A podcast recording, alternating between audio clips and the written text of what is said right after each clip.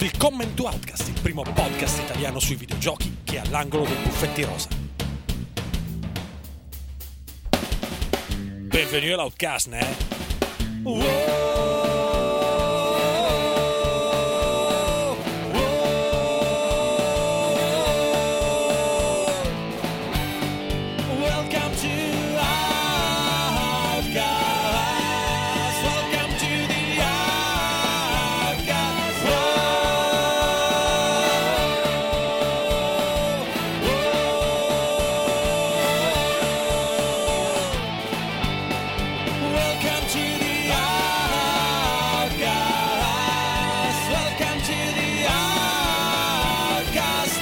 Ciao a tutti, benvenuti a una nuova puntata di Outcast Magazine, il podcast in cui più persone chiacchierano allegramente di videogiochi.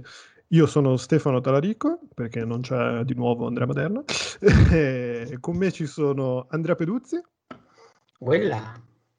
c'è Ugo Laviano Weila, mi piace che tu sei Stefano Talarico perché non c'è Andrea Maderna, altrimenti saresti Sì, Peppe sarei- Confalonato.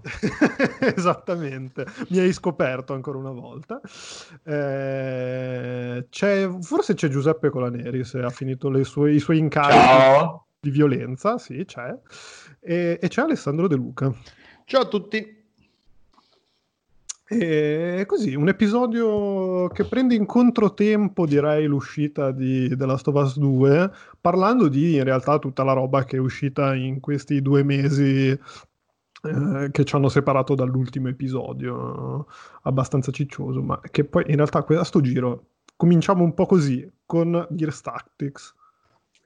Sì, ma soprattutto ci ha preso in contropiede con l'uscita di Minecraft Dungeons, eh, ragazzi. Ah, eh, ma qualcuno l'ha provato? No, eh. Io ieri, E, e, e? Eh, Ah, partiamo ma- invece che quindi- Gear quindi, Tactics subito proprio- diventa, istantaneo. ma proprio- ma subito proprio- Minecraft Dungeon no, perché sono realmente interessato a capire allora, se... è un Diablo for Dummies, ma è carino. Mm. Gioca molto simpaticamente eh, e permette, a differenza di Diablo, sai che all'inizio c'è quei pochi livelli di difficoltà, permette fin da subito di personalizzare la sfida, quindi diciamo non, non si va per forza con l'autopilota subito, ma si può renderlo subito un po' più interessante. Molto sfizioso come hanno gestito il sistema del loot e dei potenziamenti. Tu eh, di fatto puoi potenziare gli oggetti del tuo equipaggiamento con dei punti magia che sblocchi ad ogni livello. Però poi dopo quando trovi un loot migliore distruggi l'equipaggiamento di prima e recuperi tutti i punti magia che hai speso, quindi alla fine le- non c'è la frustrazione, la preoccupazione di dover spendere i propri punti magia per sbloccare delle perk. Ma aspetta, io faccio, faccio, cioè, faccio ancora un passo ancora più Sì. indietro e ti chiedo, ma che cazzo è esattamente? Perché non, non ne ho proprio idea. È un, un hack and slash ambientato nel mondo di Minecraft, Ah, ok, ok. Quindi perciò è un Diablo per uh, for dummies. per- Ok, ok. Graficamente coi voxel, anche se in, eh, la telecamera è isometrica. Isometrica, tutta isometrica. classica. Sì, sì, alla fine eh, veramente l'ho giocato su Xbox, quindi con un col pad in due, in coop locale, è, è simpatico, dai, non, È nulla di nel, che. è nel pass? Nel PS, sì, Ah, oh, eccellente, allora me lo tiro giù nel weekend. È proprio la classica roba da giocare in coop. Al momento puoi giocare in coop locale o online, ma a breve dovrebbe usci- uscire un aggiornamento che permette di fare coop ibrida, quindi due persone in locale con magari altre due persone da un'altra parte in, uh, via internet. Questa roba, questa roba è veramente eccellente, cioè, l'ho, l'ho prov- l'ho fatto finta di provarla con eh, le funzionalità di Steam, cioè l'equivalente di Steam di questa cosa e- ed è veramente figa. Niente, comunque nel PES si prova, non è il gioco dell'anno ovviamente, però E anche nel PES per PC, eh, tra l'altro. Perché Sì. di- dire nel PES non, è, non vuol dire che c'è, se in quello per Xbox non vuol dire che sia eh, quello, quello vabbè, per PC. c'ho, c'ho quello, E anche per quello per PC. sì, sì, c'ho quello totalone, che sono tutti e due, quindi Molto comodo. Molto bene, me lo tirerò giù sul picchio. Quindi parlando sempre di, di giochi col PES, Gears Tactics, che al momento è presente solo sul PES PC, ancora non è uscito su console se non sbaglio. Mm, eh, sì, non credo. No, però l'altro giorno appunto ho aperto l'app su PC e c'era, c'era lo splashone di Gear Tactics. Sì, allora, come può dire il gioco, è un tattico a turni sulla falsariga di XCOM senza tutta la parte gestionale, quindi siamo un po' più dalle parti di Mario Rabbids a questo punto, mettiamola così, dove ci Che, sono che gli- è, che è l'XCOM bello, ricordiamolo. Esatto, è sempre l'XCOM senza la parte gestionale, dove... Ma ovviamente rispetto a Mario Rabbids è tutto molto più fascio, cioè è, classico, è- è- è classico da Gears, cioè, tra, tra- tra l'altro ci sono anche proprio le persone che apostrofano i vari personaggi come fascisti, non sto scherzando, c'è, c'è tutta Beh, un questa... po' tutto l'universo, se giochi ai Sì. Gears, questa cosa del- della presenza dei militari nelle comunità è sempre Sì, vista sì, un po' sì. di merda. in questa parte c'è proprio una... sono, sono costrette a collaborare, diciamo, persone normali e le guardie, quindi pur... all'inizio le persone normali non sono molto propensi a farsi aiutare, appunto, dai fascisti, come li chiamano loro. Allora, Però il poi invece scoprono... scoprono i valori dell'amicizia. Che hanno fatto delle cose buone anche loro. Esatto. Esatto, ca- Esatto. casualmente quando hanno bonificato una palude, poi a un Esatto. certo punto il vento è cambiato. Quando l'hanno bonificata dalle locuste. Esatto. No, comunque, allora, il gioco c'ha di buono che nonostante sia a turni, eh, conserva proprio, diciamo, il mood e lo spirito dei, dei Gears, cioè il fatto di eh, co- mettersi in copertura, c'è l'orda, spara, muoviti, passa da una copertura all'altra, eh, che ne so, il nemico a terra, fai la carica per azzopparlo, eh, tutto ciò in uh, un sistema a turni come che resti- è strano, cioè è bello come restituisca il feeling classico dei Gears, però appunto tutto a turni. Uh, il gioco secondo me è un buon sistema di uh, posi- uh, potenziamento dei personaggi, poi ci sono tantissime perche skill e li puoi, e li puoi davvero personalizzare i propri personaggi. Ci sono alcuni che sono quelli diciamo della storia principale che sono fissi, non li puoi poten- eh, personalizzare esteticamente, ma puoi svilupparli dal punto di vista delle skill. Invece ci sono quelli, diciamo, generici, quelli creati apposta per il gioco, che sono il classico nome e cognome generico, e loro li puoi cambiare anche nel look, nel volto, nel vestiario, colore della pelle, tutto. Un editor anche abbastanza versatile da quel punto di vista. Uh, non puoi personalizzare l'equipaggiamento perché l'equipaggiamento dato armi è subordinato alla loro classe iniziale di appartenenza. Quindi c'è Cecchino che ha il fucile da cecchino e la pistola da vicino, l'assalto che ha la, mitra- la mitraglietta e così via. C'è la, il ciccione grosso con la Gatling, che è quello che appunto è più lento, si posiziona, quindi non si possono personalizzare l'equipaggiamento, che però puoi potenziare le loro pistole. Uh, il gioco ha, tu, ha, un bel po' di missioni, ha tanti capitoli, tante missioni. Uh, le missioni sono anche piuttosto lunghette, spesso ci sono tre uh, checkpoint all'interno della missione, proprio perché sono abbastanza lunghe, è difficile che una missione vi dura 10, le prime missioni sono corte, ma poi potrebbero essere anche missioni che vi durano 15, 20, 30 minuti tranquillamente, e appunto il potenziamento dei personaggi eh, si fa tutto tramite menu, non ci sono basi da sviluppare e quant'altro, semplicemente c'è un menu che prima della campagna potete personalizzare il personaggio, e scegliere in fase di loadout quanti di quattro guerrieri portare con voi in battaglia. A seconda delle missioni, alcune volte alcuni membri sono richiesti per forza, perché magari lo impone la storia, altre cose no.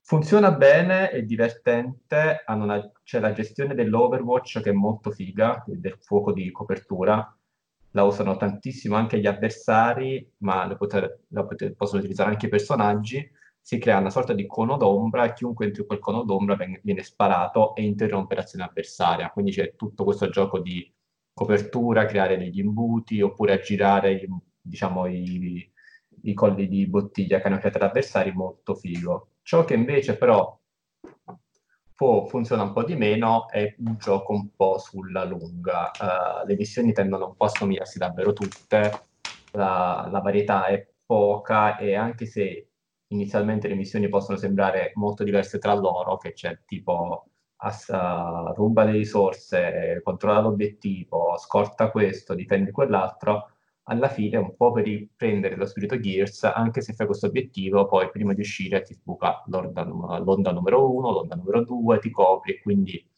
alla fin fine forse il design delle missioni può un po' annoiare, diciamo, è un gioco che ho non ancora finito, sono al terzo capitolo, e lo gioco con passione, poi magari lo lascio in sospeso un paio di giorni poi lo riprendo proprio perché a un certo punto può venire un po' a noia, diciamo, a livello di struttura, però comunque è un gioco da provare, soprattutto se magari vi piacciono gli scontri degli XCOM, ma uh, vi spaventa la parte gestionale, che comunque negli XCOM è abbastanza importante, se non fondamentale. Se volete qualcosa che vi piacciono gli scontri tattici, ma vi annoia un po' invece il potenziamento delle basi, le strutture, la ricerca e così via, questo va dritto al punto e comunque lo fa abbastanza bene. Bene, bene. Ehm, a proposito di passare di palo in frasca, direi che non c'è niente di meglio di Final Fantasy VII Remake, di cui tra l'altro ho parlato con uh, Alessandro Zampini, per cui ho un'idea in generale, ma mi sembra che qua ci abbiano giocato Surgo e Peduz. Sì, sì direi che Peduz è più adatto perché probabilmente se l'è spazzolato. Io sono ancora al capitolo 8, tipo, perché sono rimasto allora, su Animal Crossing. Poi dirò la okay. mia. Allora, guarda, io sono... non l'ho propriamente spazzolato, nel senso che eh, l'ho iniziato abbastanza a manetta quando è uscito, ma l'ho ripreso in mano per finirlo solamente una settimana fa, ma non perché eh, lo avessi diciamo in disamore o altro, ma semplicemente perché boh, mi, ero, mi era sceso il momento, diciamo, mi sono messo a guardare serie e robe così, quindi non l'ho fatto tutto d'un fiato. E mm, devo dire la verità, io beh, come molti, so che sembra la solita intro banale, sono stato un grandissimo fan del Final Fantasy VII originale, me l'ero, quello me l'ero spazzolato veramente in maniera sconcertante durante una, una, vacanza invernale del 97 se non sbaglio, ma tipo che mi ero dato malato, ero finito per non andare a sciare con degli amici proprio per starmene a casa a giocare in santa pace, quindi ero proprio molto molto affezionato. Di contro però io sono anche una di quelle persone che nel corso degli anni non ha eh, sentito l'esigenza di rigiocarlo, cioè so che eh, a questo punto non so neanche se ritenermi fan o meno, visto che c'è in giro gente che ritualmente lo gioca ogni anno, che eh, ne ha, io forse l'avevo iniziato una seconda volta su PlayStation P, eh, su PSP Go, se non sbaglio, sono stato anche l'unico, l'unico acquirente italiano di quel particolare modello perché io già allora credevo nel tutto digitale. Esatto, esatto, e... vent'anni prima di Stadia. Esatto, beh comunque me l'ero comprato così, l'ho iniziato e ero andato avanti. Comunque attenzione, più avanti in termini di storia di dove eh, arriva questo Final Fantasy VII Remake. Questo Final Fantasy VII Remake annunciato, Dio se non sbaglio, all'E3 del, eh, cosa poteva essere, 2015? 4.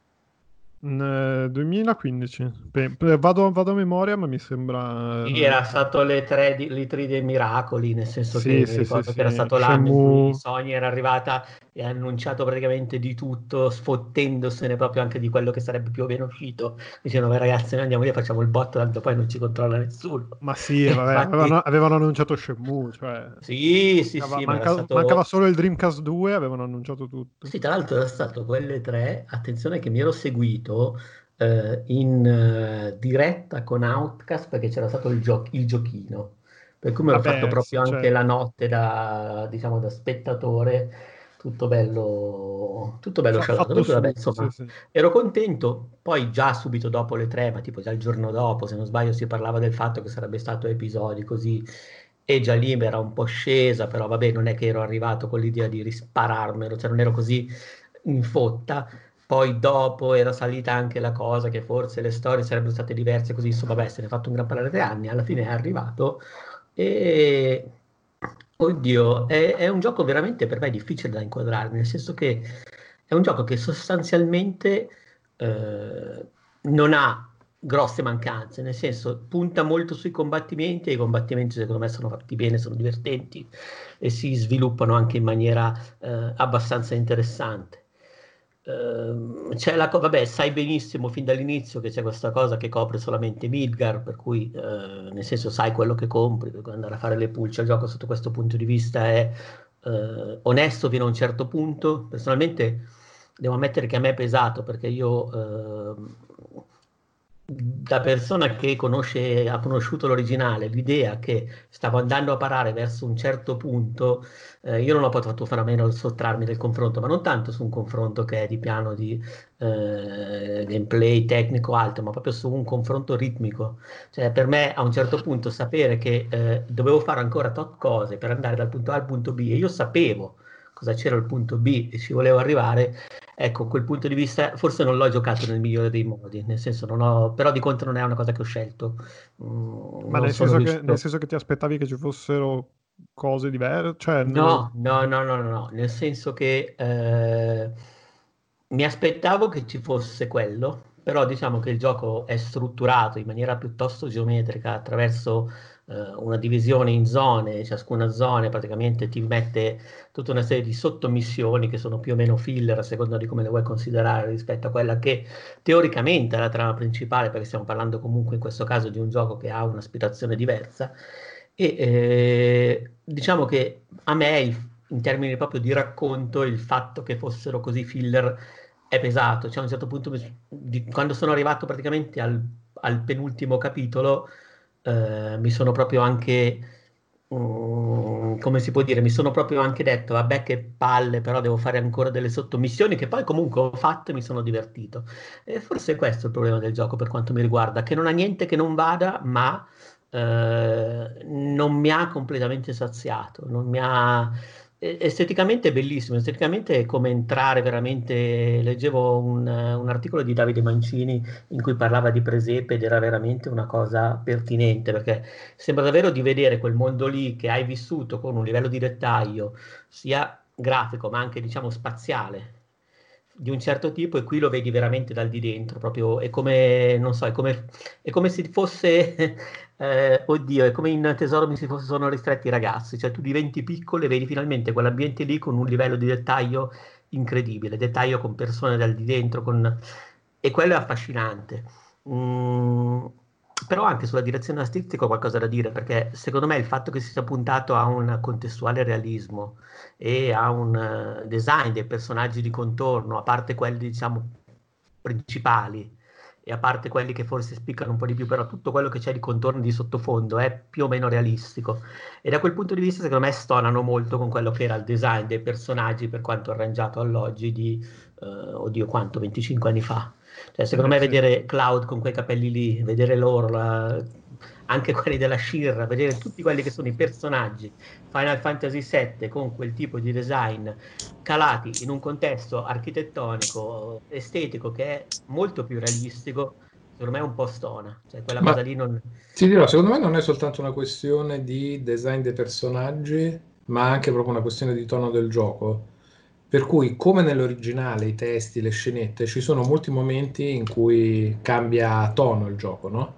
E quindi c'è il momento super serioso, e poi sei in giro ci sono le cazzatelle, la scenetta buffa, la scenetta goffa, e in quel contesto là steccano troppo di più perché quando ti vedevi i personaggini in Gorò non, non, gli, non li caricavi per forza di quel range espressivo che hanno adesso che è estremo perché i modelli e, e quello che possono fare fuori, è fuori di testa da un punto di vista tecnico e di comunicazione della fisicità del personaggio e dicono un sacco di cazzate mo- molte volte e se nell'impianto estetico precedente questa roba la pattivi meno anche perché parte delle cose era molto associata a come tu andavi ad interpretare eh, quelle che erano scene volendo anche più simboliche da un punto di vista estetico di presentarsi qua sembrano i grandi che fanno i cazzoni.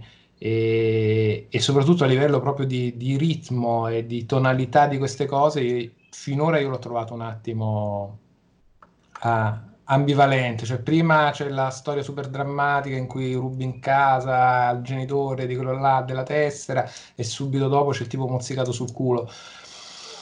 Sì, però sai, tonalmente l'ho trovato molto sì, no, eh, questo sono d'accordo, però in generale per me c'è anche una differenza, al di là dei momenti eh, interni alla narrazione, c'è proprio uno stacco anche tra quello che è eh, il gruppo di personaggi principali per come è costruito, per come è disegnato, per come è caratterizzato, è tutto il resto. Sì, Cioè, sì. di fatto tu, eh, non so, il, il resto dell'ambientazione, il resto per esempio del, eh, dei distretti, dei sobborghi che ci sono sotto Mirgard sembrano usciti da- dal film di Alita di Rodriguez, hanno davvero un taglio che è quasi sudamericano come, eh, come estetica, hanno qual- qualcosa che non c'entra più niente con quello che era lo steampunk dell'originale, però di contro poi loro vanno in giro vestiti steampunk con le armature e tutto quanto e sono circondati da gente vestita normale.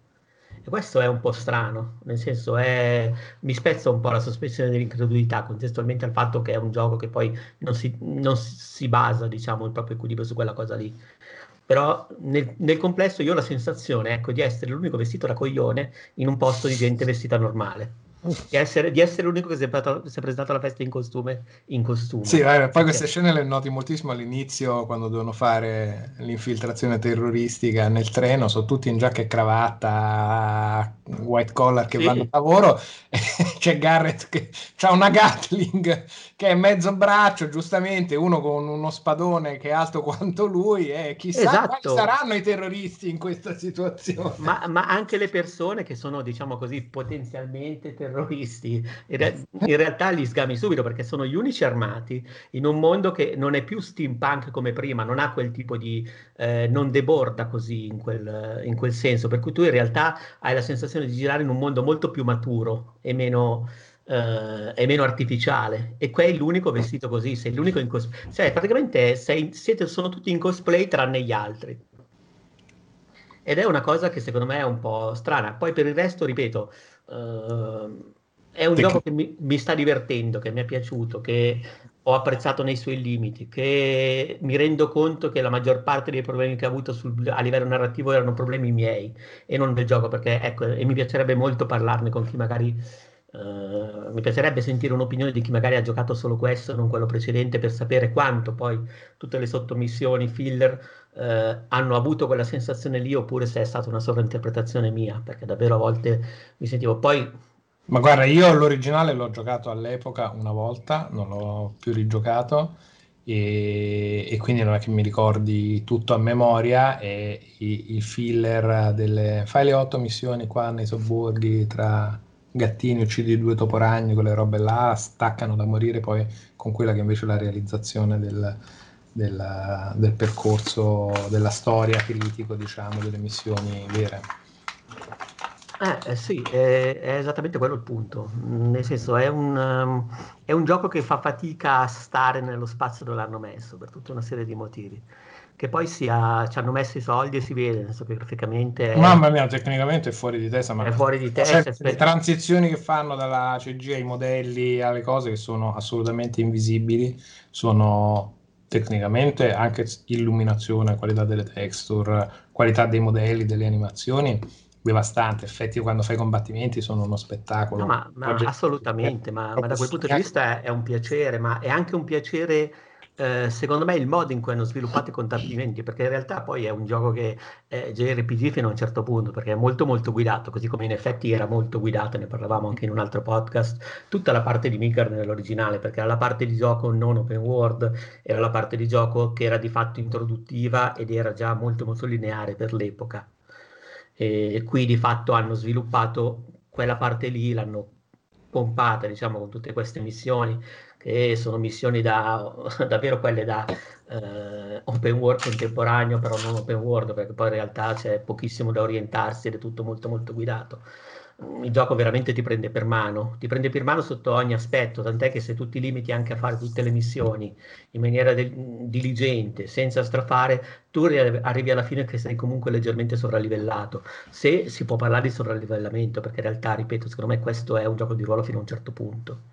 È più non so, è più un'esperienza turistica nel mondo di Final Fantasy VII, per certi versi. Con tutto che poi combattere è divertente, dopo un po' che si entra anche nel sistema, eh, magari per esempio io personalmente all'inizio ho giocato concentrandomi su quello che era il mio personaggio, quindi su Cloud, potenziando lui, utilizzando sempre lui nei combattimenti fisici, andando avanti ho iniziato a eh, trovare il piacere di passare da un personaggio all'altro, ma non solo per banalmente per passare da quello che ha la barra carica a quello che ha la barra scarica e viceversa, ma anche semplicemente per vedere come combattevano fisicamente. Ciascuno di loro è sviluppato molto bene, eh, per cui in realtà mi sono proprio divertito nei combattimenti. Avrei voluto un po' più di, um, un po' più di ciccia tra un combattimento e l'altro e un po' meno eh, dispersione proprio in termini narrativi, perché davvero mh, mm, l'idea che tu stai salvando il mondo, che stai facendo un certo tipo di azioni drammatiche e poi però ti prendi tempo per uh, salvare i gattini o per uh, fare missioni che sono veramente fuori taglia e fuori tono,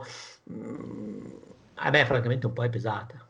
Sì, lì secondo me c'è la mia interpretazione che volevano, essendo soltanto fino a Midgar, volevano creare un prodotto che durasse un po' di più, fosse un po' più considerabile come un gioco pieno e, e, invece poi finisce quella roba là finisce per essere filler no, sotto qualitativo filler... rispetto al resto e che ti, ti spezza anche il ritmo del, del, racconto perché da una parte dici ma forse li dovrei fare per essere diciamo un parco nei livelli con le cose voglio pulire anche perché poi essendo molto lineare tutte quelle robe là non è che dici il classico work che dice vabbè torno a farmene quando ho voglia. Oppure non te ne fai, tu sai che è una scatola con delle dimensioni molto ris- relativamente ristrette. E dici quindi... adesso, adesso, devo farmi otto missioni eh? oppure zomparle completamente per sempre. Ma soprattutto tra l'altro l'ultimo set di missioni viene servito eh, in un momento in cui tu credi veramente sei pronto proprio a livello di eh, racconto, a livello di disposizione d'animo per andare a fare il culo alla scirra, però anche lì no, c'è l'ultimo passo in cui ti fanno comunque, diciamo, sai che se prima le missioni, eh, questo non è uno spoiler, Ugo, ti avviso. No, no, vai, tranquillo, vai tranquillo. Eh, se prima le missioni sono... all'epoca, quindi comunque è un concetto relativo quello di spoiler. Chiaro, no, però in questo caso si parla proprio di organizzazione del mm. gioco, dello spazio di gioco. All'inizio te le fanno fare eh, in ogni zona, diciamo così, e sono chiuse, dopo fai l'ultimo set di missioni muovendoti un po' da tutte le zone col teletrasporto, diciamo così. Eh, e c'è quella cosa lì, anche quelle si risolvono in poco tempo, ma tipo che veramente me le sono risolte in una, in una sera e mezza, però non avevo voglia di farle. Non avevo voglia di farle pur essendomi poi divertito a farle, quello è un problema. Mm. Cioè, hai un buon prodotto, ma non, ti, non mi fai venire voglia di, di vedere che cosa hai. E, e, quindi non so, ripeto, mi è piaciuto giocarlo, non essendo uno super, un fa, essendo un fan, ma non un fan di quelli rituali mi è piaciuto anche dopo anni riascoltare le musiche bellissime, arrangiate splendidamente, mi è piaciuto, sì, sì. Uh, mi è piaciuto davvero rimpicciolirmi per vedere quel mondo dall'interno, perché poi nel 97 quel mondo lì uh, lo vedevi davvero in terza persona um, in senso stretto, nel senso che davvero lo vedevi da di fuori, era come un modellino. Qui uh, camminare per le vie ti dà una sensazione diversa, anche fisica però non lo so, ecco, non, non, non giustifica secondo me questo, questo, risultato, tutto il rumore che si è fatto attorno, non lo giustifica neanche nell'ottica di non sapere poi come saranno i capitoli successivi, di non sapere come usciranno, di non sapere quando usciranno. Mi chiedo effettivamente se faranno, usciranno. Se usciranno, ma mi chiedo anche come faranno a costruire eh, una coerenza con un eventuale capitolo successivo, visto che poi il gioco di prima diventava open world, però in questo, cioè, molto, vedo molto difficile prendere il meccanismo di questo e trasferirlo in una dinamica open ma world. Ma secondo me faranno un po' come Dragon Age Inquisition che c'erano macro aree però tra loro scollegate. Da, eh, il fatto che sia calato il silenzio quando hai citato Dragon Age Inquisition. Eh no, ma infatti non era, non era, non era un Dragon Age Inquisition. No, eh, ma no, ma chi, chi, lo nega? Però è, cioè, sì, è possibile che faccia una cosa del genere. Perché... Di fatto... Vai. No, perché fare un open world uh, devono rivedere un po' tutto. Questo sistema di combattimento la vedo dura. Eh, ma anche a livello di, eh, come si dice, poi produttivo. Di densità artistica, narrativa, produ- di produttiva, veramente non... Cioè lo puoi far funzionare così, vabbè, con questa generazione, a, questo, a queste condizioni, finché lo tieni chiuso in questa scatola. Però una volta che apri la scatola dovrai anche valutare dei compromessi diversi, non lo so. Uh, sta di fatto ecco che se devo veramente eh, condensare la mia opinione, io ho giocato so, Final Fantasy VII contemporaneamente a Persona 5 e contemporaneamente al Street of Rage 4 e, e tra i due cioè, mi è sembrato più simile a Street of Rage 4. Urca. nel senso proprio come cose da fare, cosa fai? Meni, vai avanti e meni, perché grosso modo è così. Ma riuscite a, a farne un'analisi o comunque parlarne eh, al netto delle, del, della nostalgia? Riuscite Beh, a fare... È un po' una proposta impossibile. No, no, nel senso... Uno l'ha già giocato, dei ricordi ce l'ha, l'importanza storica del titolo a livello di eh, cul- conoscenza, cultura pop generale o comunque di essere cresciuti all'ombra di quella leggenda, a prescindere di come uno poi ritenga il gioco, è impossibile decontestualizzarlo come un gioco uscito completamente nuovo, perché sotto quella lente là, più o meno coscientemente, comunque lo, lo leggi almeno per me è molto difficile, cioè se ti dicessi guarda sì te lo analizzo completamente staccato da quella cosa là, secondo me mentirei perché poi eh, non volontariamente, perché poi alla fine comunque quello che vedo è filtrato da, da, da quell'immaginario, da, da, quando, da come è arrivato, da, come rilegge. Dovrei cancellare il ricordo e l'importanza o la conoscenza del ruolo di Final Fantasy VII nello, sviluppo di oggi. A me personalmente un minimo, per esempio, posso dire mi, mi non, non, tant'è che non sono andato avanti, eh, non mi ha super catturato, cioè a parte eh, il wow tecnico di vedere mazza che, che produzione, cariolate di, di asset soldi, eh, che operazione comunque da un certo punto di vista interessante, non sono super conquistato perché poi vive di molti momenti appunto un po' diversi a livello di ritmo, un po' diversi a livello di qualità di quello che giochi. E il combat system è interessante nel suo rileggere in, uh, con una componente da tempo reale, diciamo il nuovo combat system, quello vecchio, però comunque ha dei suoi limiti che quella roba lì non riesce ad esprimerla completamente perché poi è comunque giustamente legato alle sue radici. E per me per esempio ha dei problemi di, di camera importanti quando poi invece devi fare le robe di azione la schivata non serve praticamente a niente perché tanto ti beccano non ti beccano.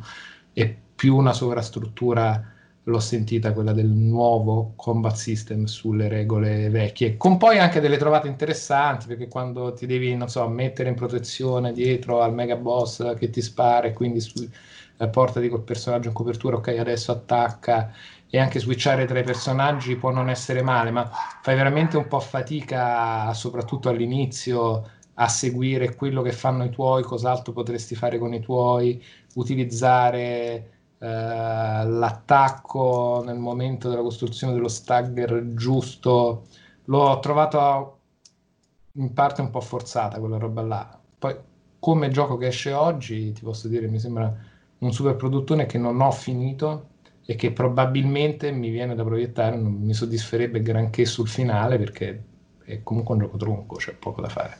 E quello sì, quello veramente, davvero mi piacerebbe sentire una persona che eh, lo sta giocando per la prima volta, che il suo essere tronco lo percepisce in un'ottica, ok, è una serie, ma come potrebbe essere eh, una qualsiasi altra serie in cui mi promettono nuovi episodi, quindi ci sta, perché poi in realtà mh, è contestualmente anche ab- abbastanza chiuso narrativamente, per cui in realtà può funzionare anche come, eh, come assaggio, diciamo, non siamo dalle parti del prequel di, di Metal Gear 5, cioè a livello narrativo è un po' più compiuto.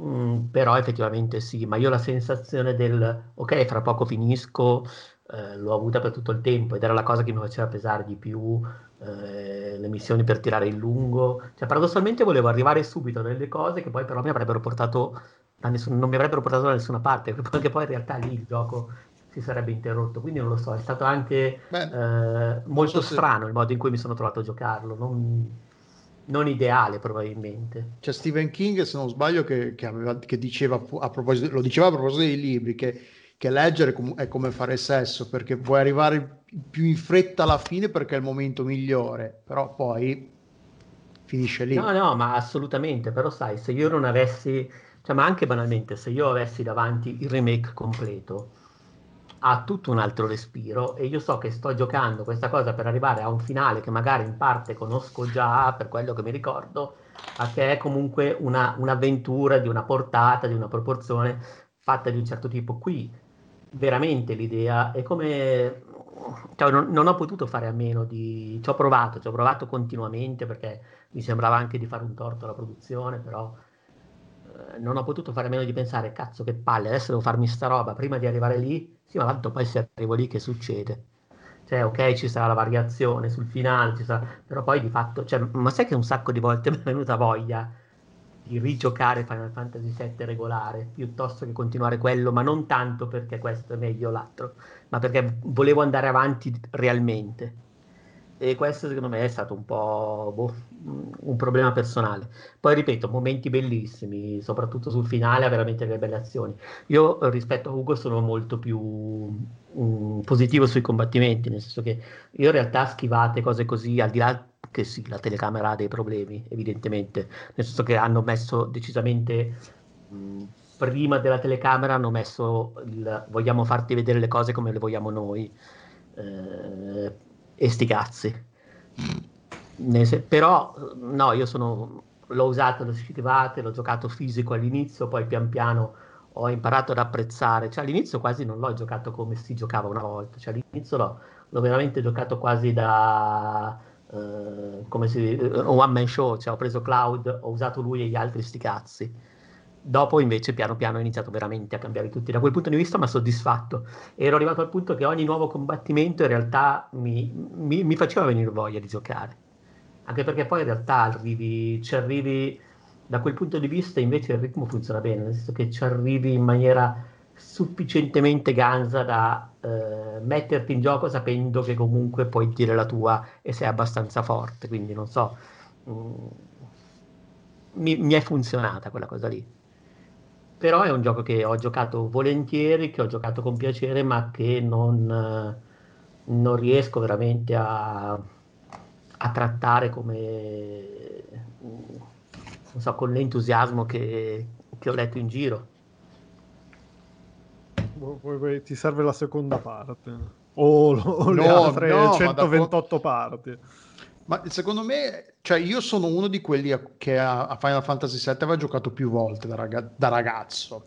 L'avevo finito la prima volta normalmente, poi avevo, avevo, fatto, non so se sapevate che tipo al Gold Saucer si poteva andare in, l'appuntamento con, con Eris lo potevi avere con tutti i personaggi del gruppo se facevi le cose giuste durante nel, tutta la parte che precedeva il gioco fino a quel, all'appuntamento. Potevi andare all'appuntamento con Barrett con Yuffie con eh, chi c'era nel gruppo? Con Tifa. E io avevo, fatto, avevo fa- giocato il gioco tipo tre o quattro volte per vedere tutte quelle cose lì poi avevo sbloccato tutto. E però a questo gioco non, non, cioè al remake io non ho, non ho voglia di giocare. Un po' perché appunto non voglio giocare a una roba che mi lascia lì. Se mi piace, mi, mi lascia con la cosa, voglio, vedere, voglio giocare al resto, ma chissà quando arriva.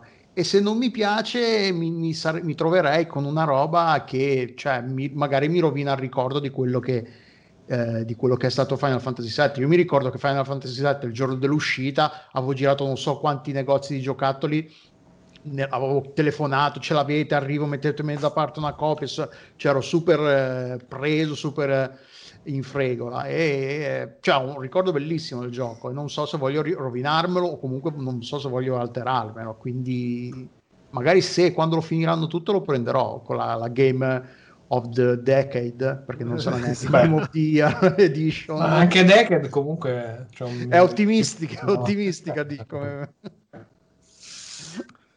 Va bene, va bene, dai. Comunque devo dire che, che la scena dei, dei, tipi che fanno il cosplay mentre tutti intorno a me è bellissima. Mi sembra ricordato, ricordato quando c'era che c'è ancora il Comic Con a Napoli e vedi la gente nel treno tutta cosplay e tutti i resti che la guardano malissimo. Beh, ma molto, è molto... quello, cioè la Midgard di, di, Final Fantasy VII Remake in realtà è Napoli. Sì, sì, è proprio fuori grotta. Sì. È qualcosa, eh, non lo so, ha qualcosa di eh, del, della, davvero della città, della distopia sudamericana di, della Lita di Rodriguez. Secondo me anche come colori così è quella roba lì. Beh, ma io mi... Ed è figa, ancora, è, ed è figa, ma è ancora più strano vedersi dentro la gente vestita con... Tra l'altro Barrett, io tra l'altro non lo ricordavo così bene, però qui è veramente martellone. Sì, ma oltretutto è il personaggio con più cambi tonali di quello che dicevo prima e anche recitato con de, del, delle alzate di tono uh, secondo, che ho trovato ingiustificate, ma solo anche nella scena, quella che c'è nella demo all'inizio, che scende nell'ascensore e, e lui si gasa parlando del terrorismo. Ma è tutto sopra le righe 200 volte, proprio è cane tipo... maledetto. È tipo... Ma no, no, perché io non sono molto convinto. No, amico, perché combattiamo qua accanto tutto gestuoni. Ma però... tipo... allora io veramente poi non, non, non, riesco a fare uno specchio col personaggio dell'epoca perché non mi ricordo completamente i dialoghi, ma soprattutto all'epoca io lo giocai in inglese, come penso tutti, e non sapevo l'inglese così bene. Beh, non, esisteva solo in inglese. Esisteva solo in inglese o in, giapponese o in giapponese. tedesco ma tradotto malissimo. O, spagnolo, o, amici, o amici che l'hanno finito in giapponese comunque. Ah, ok. Senza sapere una parola di giapponese. No, ma poi comunque l'originale non era doppiato. No, no, no non era doppiato. Mm. Vabbè, ripeto, però davvero c'è questa cosa qua che i person- allora, Cloud non lo ricordavo così freddo e stronzetto, però magari ci sta, sì, cioè magari sì, sono... Lo ricordavo abbastanza così, Claudio. Però un po' sì. Abbastanza tronco di legno. Beh, adesso non, non per fare il, il flex, Brudi. però io ho tradotto il, come si chiama, il Crisis Core Final Fantasy. Mm che è il, eh, il, seguito su cos'era? PSP che sicuramente PS, PSP anche PSP Go lo ricordiamo. Ah ovviamente. Lo, ri- lo ricordi che devi usare il sistema, il, il sistema di combattimento secondo me viene da lì.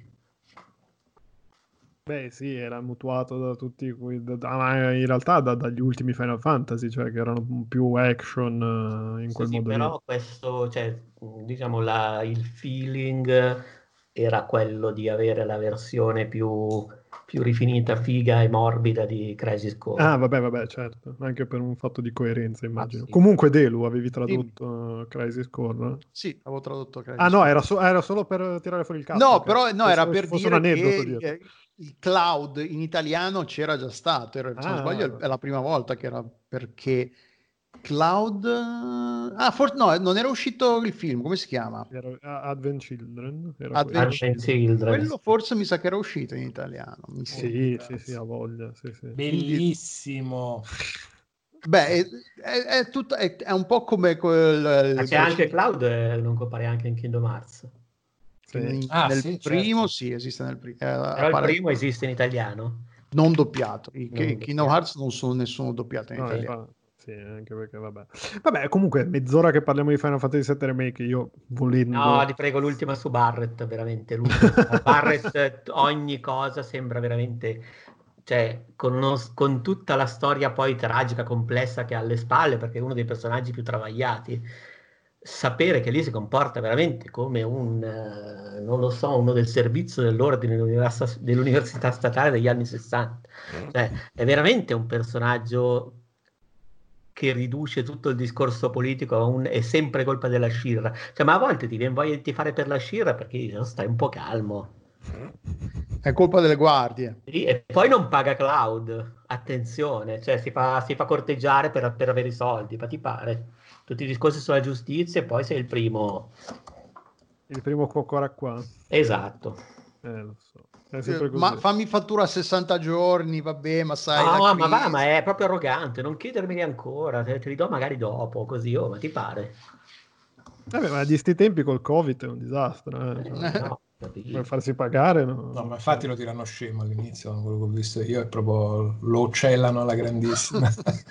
Sì, ma veramente, dai, quell'altra così, dai, non vuoi darmi una mano a, a, portare in giro i fil, cioè a fare un lavoro da assistente idraulico, mentre tu sei un soldier formato ai massimi livelli che va bene, puoi anche fare, non dico che devi per forza andare a combattere ogni giorno, però un po' di, un, non so come dire, un po' di coerenza con la tua professionalità, mantienila. No, no, eh, ci, ci, vuole passione, quali contratti ci vuole passione. Sì, sì, sì. Andiamo a portare i filtri dei lavandini e poi magari ti pago. Letterale, eh. Sì, sì, eh, vabbè, oh, del resto. Vabbè, eh... Ugo. Dimmelo. Pa- parla, parlami di What the Golf e soprattutto toglimi la grande curiosità. Ma di... i numeri che stiamo mettendo di fianco? La, lascia stare, lascia, poi te lo spiego. Okay. Dai, eh, io la butto là, la butto là, minutaggio per poi... Bravissimo, bravissimo. Eccola là. E... No, dicevo, What the Golf. What the Golf, to- allora... toglimi, toglimi, la curiosità sì, perché ma... io ci ho giocato tanto su, su iPhone te di me, perché io sono all'inizio del terzo mondo, credo, del terzo Ok. Sezione di livelli. Però ho tristellato tutto quello prima. Ah, e vedi. eh, Ma What the Golf è quello che ti era piaciuto un botto? Ricordo What the male, Golf è, sì, è, il- Ah, è ok. uno dei giochi Divertente. più, più divertenti. Ah, perché era incluso nel, nel- Esatto. nel Game Pass di Apple. Ah, Sì, Apple sì. Sì, sì, No, sì, ma anche perché si è fatto tutto quel periodo là di esclusiva solo su- sui telefoni o comunque sui device di Sì, sì. Apple. E, e adesso è uscito su Switch. Solo che appunto la, la domanda che volevo fare a Ugo è: ovviamente su iPhone e su iPad ci giochi col touchscreen, su Switch come cazzo ci giochi? E come ci giochi? Abbastanza easy. Miri con l'analogico, eh, tieni premuto A e lo rilasci per caricare la potenza. Ok, perfetto. Mm. Con tutto che poi in realtà, cioè, eh, tu, tu l'hai messa così al lato golfistico quando poi, come Beh, dicevo, ma allora anche un no, anno fa... non ho parlato di palline né di mazze, ho detto direzioni e carichi la potenza. Eh, no, Poi esatto. quello che succede è anche che lanci la barra della UI relativa o le barre della UI Che relativa. Che cos'è the Golf? Ma secondo me ne avevamo già parlato. Sì, qui. sì, ne avevamo Eh, parlato. Eh, che cos'è? È il golf pazzo che non è per forza golf, è appunto direzionare per raggiungere uno- un luogo, un obiettivo, una bandiera, un punto, una buca, un sarcazzo, un, un- un qualcosa, eh, direzionando e caricando la barra. Quindi all'inizio si presenta esattamente come un gioco di golf, per cui direzioni, carichi la barra, l'omino fa il suo bel colpo di golf e la pallina va in direzione della buca e se tocca la bandierina o la buca hai superato il livello. Uh, secondo, subito dopo fai la stessa cosa e parte il golfista invece perché stai controllando il golfista con tutta la fisica che può avere un, un, un omaccino in ragdoll e questo poi diventa uh, direziono un pianoforte per infilarlo in un camion insieme a un divano e a un televisore faccio il trasloco così come diventa ho la palla che è appiccicosa e quindi devo cercare di raggiungere un numero di tiri la buca se, eh, contati e ogni buca poi ha le sue varianti e poi iniziano ad esserci livelli in cui quello che controlli e fai saltellare un simil simil Super Mario in un livello di Super Mario un uh, Angry Birds in cui devi cappottare i gatti su delle strutture eh, fisica relativa e ogni, e ogni livello è un'idea, una gag, un qualcosa di nuovo su, su questo che poi è bello perché come meccanica base veramente il controllo è direziono, carico la potenza, mollo e succedono cose. E questo può succedere con una pallina, può succedere con 50 mazze, con le palline rimbalzine con oggetti vari, con un vaso in un livello molto ventoso, per cui devi stare attento a non mandarlo sulle rocce, se no si rompe, e, e via così, tutto pazzo. Molto simpatico, molto realizzato. Sì, tra l'altro su Switch, vabbè, era... mh, io l'avevo visto alla GDC qualche anno fa e mi, vabbè, mi ero innamorato subito e- ed effettivamente l'avevo visto... In realtà l'avevo visto su console, l'avevo visto tipo su PS4. E, vabbè, è un, è un gio- un tipo di gioco che funziona da tutte le parti, ma non tanto perché il gioco funzioni, che comunque funziona, ma anche perché fondamentalmente è un gioco che si basa sulla comicità e la, comici- la comicità di What the Golf è veramente a orologeria, nel senso che ogni livello è una gag.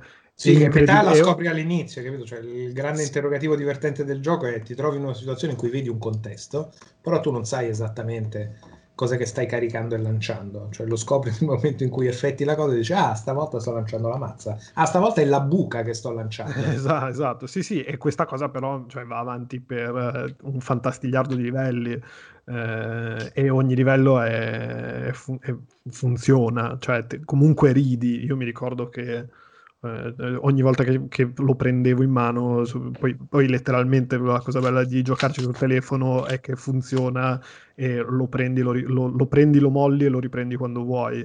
E appunto per questo dicevo, eh, su Switch mi sembra eh, l'estensione perfetta, perché comunque anche Switch eh, lo, lo prendi, lo molli, ci giochi quando vuoi, si adatta molto all'idea di l- faccio una partita al volo, un po' come può, può succedere sul telefono.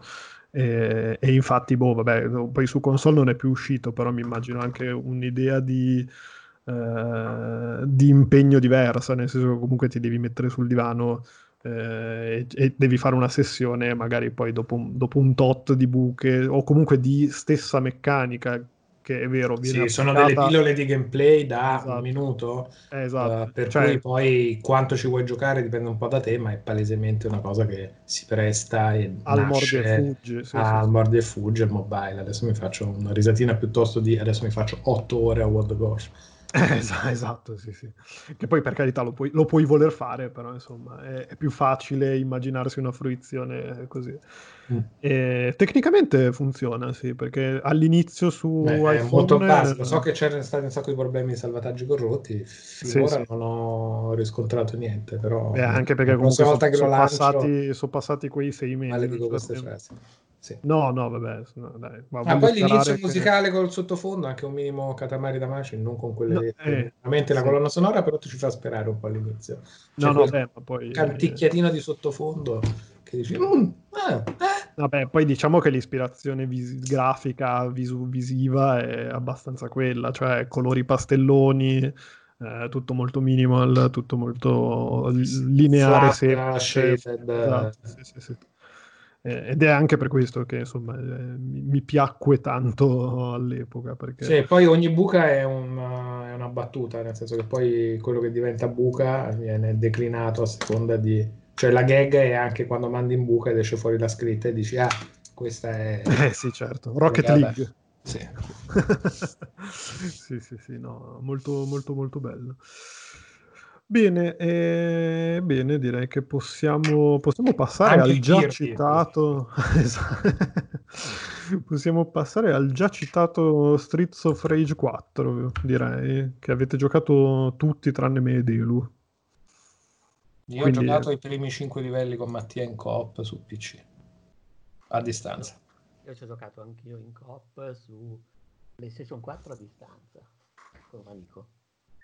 E ci giocate in coppa ma in locale. E, e, questo è tutto quello oh, che avete da dire. Ciao, ragazzi, eh, è una bella recensione, è piaciuta? Eh, sì. Eh, Come abbiamo giocato? Ci puoi giocare in coppa. Puoi giocare in coppa. Ci semina, Però nessuno, nessuno, ha giocato tra... E tra l'altro ci puoi giocare in coppa in modo diverso. E nessuno ha giocato, sì, nessuno di noi ha giocato con l'altro, vedi che tristezza che eh, ragazzi, questo è Outcast. Ciao a tutti, grazie. No, no parliamo, parliamo. Perché, parliamo. Non è cro- perché non è crossplay? Quindi... Io dico l'unica cosa per cui ci sono rimasto molto male, perché Vai. io sono, mo- allora, sono estremamente fan delle musiche del 2, ma sono molto fan delle mosse combinate dell'1 L'ho sempre sognato il grande ritorno delle mosse combinate insieme. E invece... e invece no, cazzo, anche stavolta a dolore. Uno aspetta 15 anni, ve... no, che 15 anni, da quanto è uscito, quando è uscito l'ultimo? Allora, l'ultimo secondo me è del 94. Va bene, poi gli annetti sono passati. Sì, un bel po' di annetti fa. Nel gioco li hanno ristretti. Nel, nel, nel, nel gioco ne, sono, ne, hanno, ne, hanno, fatti passare 10 o 15. Era un po' la cosa che più me lo distingueva all'epoca. Tutte quelle cose là mi hanno sempre piaciute un sacco. Che poi c'era quell'equivoco per cui anche qua ti puoi minare, come succedeva anche là, che ti sei tu e il tuo c'è amico. Il fuoco amico. E c'è il fuoco amico, e quindi ti tiri le gran cartelle e poi ti sale la carogna. No, sì, no, infatti poi... io l'ho disattivato. No, vabbè, ma ragazzi, che mampette, però non si può fare così. Metà del divertimento è proprio quando c'è là che ti partono. Devi cercare di, di lavorare di coop, ma quello ti ha tirato il calcetto e parte la rissa tra amici. Ah, fanculo, butto di sotto, merda!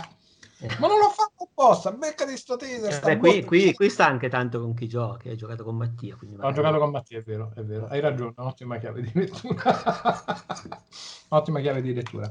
Sì, molto old school, mi sembra molto devo dire realizzato meglio di quello che inizialmente quando avevo visto le prime immagini stilisticamente mi era un po' scedo mi era un po' scedo invece a vederselo tutto bello sparato sul televisorone con la grafica 2D super curata un, continua a essermi un po' troppo americano e poco giapponese come direzione design ma questo anche qua si ritorna al discorso di Final Fantasy molto legato più a un ricordo. Attenzione Ugo, più francese.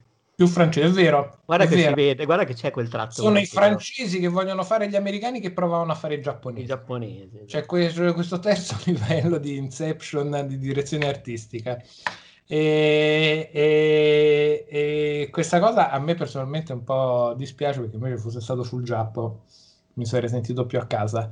Però in realtà quello che hanno fatto è un signor lavoro perché poi è, è, giusta la caratterizzazione in quello stile là di tutto quello che si vede, gli scenari sono super ricchi di dettagli, sono super d'atmosfera, il giusto livello di ignoranza che deve avere la gente che si tira le bottigliate in testa e i taser nel culo in una stazione di polizia. Quindi quelle cose là sono tutte giuste. Mi sembra cattivello il giusto, uh, ovviamente è quello, quindi anche da un certo punto di vista veramente molto vecchio. Sì, però secondo me... Però è eh, la sua chiave di identità. Quindi... Sì, sì, poi hai trovato molto ben differenziati i personaggi, secondo me. Beh, banalmente il fatto che la, la, ragazzina, la new entry, la figlia di Aiutami che non... Adam. Esatto, che poi tra l'altro Adam sbloccabile, in realtà sì, sì. quasi subito. Figlia di Mazinga. Sì, la figlia di Mazinga è l'unico personaggio che eh, corre tra l'altro io non ricordo, ma negli originali City of Rage mi pare che la corsa non fosse implementata. Eh, sta arrivato che l'unico personaggio che, non gli scattini, perché poi il padre fa gli scattini, ma l'unico personaggio che corre tipo... Neanche quello sui pattini correva? Mm, oddio, forse faceva degli scattini ma non correva, però non ho la memoria fresca, devo essere no, sincero. Però di, di, questi giocatori, di questi personaggi Uh, lei è l'unica che uh, mi permette di giocare a quello che è il mio gioco, che è il gioco alla Cadillac and Dinosaurs, perché è anche l'unico personaggio che ho privilegiato, per cui ho fatto un sacco di tecniche aeree, robe così. E l'ho trovato bello, bello morbido, non, non, giocandoci non mi ha dato quel senso di sto, ok, sto giocando una roba vecchia, come quando ripesco la ROM di, di qualche picchiaduro classico, mi capita così. Era in realtà un gioco che ha una sua identità, è interessante come poi secondo me, vabbè, ha detto che già l'originale citava e faceva il verso a Final Fight e a un sacco di altri giochi che eh, non erano siga, però in questo caso c'è veramente la volontà di mettere nel gioco tutto quello che era uno spirito nell'immaginario di un'epoca, perché veramente sì, sono sì, un sacco sì. di citazioni, c'è la macchina da, da spezzare all'inizio tipo Street Fighter, ci sono i personaggi, ci sono tutta una serie di... Uh, oddio, c'è anche un momento che sembra preso dallo stage sul lead di Street Fighter 2 cioè, proprio veramente... No, è proprio una... un atto d'amore, si vede che sì, è sì, con sì. amore e cura e quella voglia là di... di e, e, secondo me non, è, non, è, neanche troppo difficile, nel senso che non come erano difficili quei giochi lì, nel senso che è un gioco che si lascia finire abbastanza, contestualmente abbastanza facilmente, non te la va a mettere al culo, si, lo puoi rigiocare ovviamente più volte, poi eh, sbloccare tutte le cose, poi tra l'altro non so se voi avete fatto i livelli segreti in cui... Eh, eh, la corre... fatto, quello eh, retro eh, eh, ma sono tutti così, tu dai la sì, corrente sì, sì. anche in altri momenti, eh, ci sono dei coin op oppure dei computer sullo sfondo, ci sono dei momenti in cui tu a un certo punto gli metti dentro la corrente, adesso non ricordo esattamente come... La taserata. Bravo, e a quel punto ti ritrovi e combatti in versione ovviamente semplificata quelli che sono dei boss storici eh, degli Street of Rage classico, compreso il padre dei due gemelli che qui ne fanno le veci. Per non lo so, giocare in doppio è veramente spassosissimo. Poi, ripeto, la grafica, secondo me, contestualmente al fatto che sono francesi che eh, provano a fare gli americani che rifanno i giapponesi, come dicevamo prima, secondo me hanno fatto, perlomeno hanno trovato uno stile che è originale. Perché avrebbero no, potuto... hanno sa identità, sì, sì. Comunque ha identità e, e, fa, e, sta bene, va d'accordo con la musica poi, con, anche con la rielaborazione delle musiche. Tra l'altro hanno ripescato il compositore storico della saga, che se non sbaglio era Koshiro, Yuzo Koshiro. Non, non in tutte le canzoni però. Non di tutte. Non di no, tutte. no, solo in tre, in tre su, su tutte le varie. A me l'unica cosa, a me è piaciuto molto, uh, l'ho anche provato un po' a giocare con personaggi diversi perché abbiamo stato sempre gli stessi due, quindi un po' per provare gli altri. No, ma poi sono proprio diversi. Sì, sì, sì. Quello che forse solo il combattimento finale mi ha lasciato un po', un po' stranito, però più per un po' un fattore estetico, secondo me, più che altro. Non lo so, però me, lo sono stragoduto per quello che... No, no, ma comunque è un bel gioco. Sì. È un bel gioco che va oltre la nostalgia, è bello giocarci online, è bello smadonnarci online, è bello fare come Ugo mena il proprio compagno online. Eh, funziona proprio bene, ha una sua identità perché veramente non è così. Avrebbero potuto farlo in pixel art, e invece no, comunque è, scelto una quello che, vo- quello che volevo dire è che tra questo e Double Dragon 4 c'è cioè 100 volte meglio questo. Double Dragon 4, non so se lo ricordate, prende, a parte che inseriva delle fasi platform un po' troppo spinte, secondo me va bene, ma per quella roba di riprendere il look del Double Dragon per NES, che era forse quello peggiore, e costruirci tutto il gioco attorno, veramente... Eh, però, era però era l'unico che aveva i nomi. Perché Sì. tu scoprivi che il personaggio si chiamava Bobo perché lo potevi scegliere nella parte della versione finale. Ma secondo me solo perché in America era quello più che la gente si ricordava di più. Sì, sì, sì, no, però il nome, se non ricordo male, compariva lì, non nel quel no. Vabbè, però sti cazzi, comunque sì, è molto meglio. Ma poi tra l'altro c'è, No, c'è poi anche la è roba roba che da hanno... vedere alla fine, eh, mentre Double Dragon 4, a parte la questione di rifacciamo l'occhiolino a quelle cose là, è un cesso a pedali. Per- con No, era un gioco con tutto il che- rispetto. No, no, ma era un gioco appunto appena cioè, decente. Secondo me hanno usato in Double Dragon 4 per metterci troppa roba, appunto, tipo le sezioni platform e quant'altro, tanto che la parte più divertente è quando sbloccavi la parte di una specie che era un dojo, che semplicemente erano orde di nemici di menavi, almeno la ti divertivi un po' di più. Oppure- quindi questo lo reputo molto più coerente e molto più riuscito, secondo me.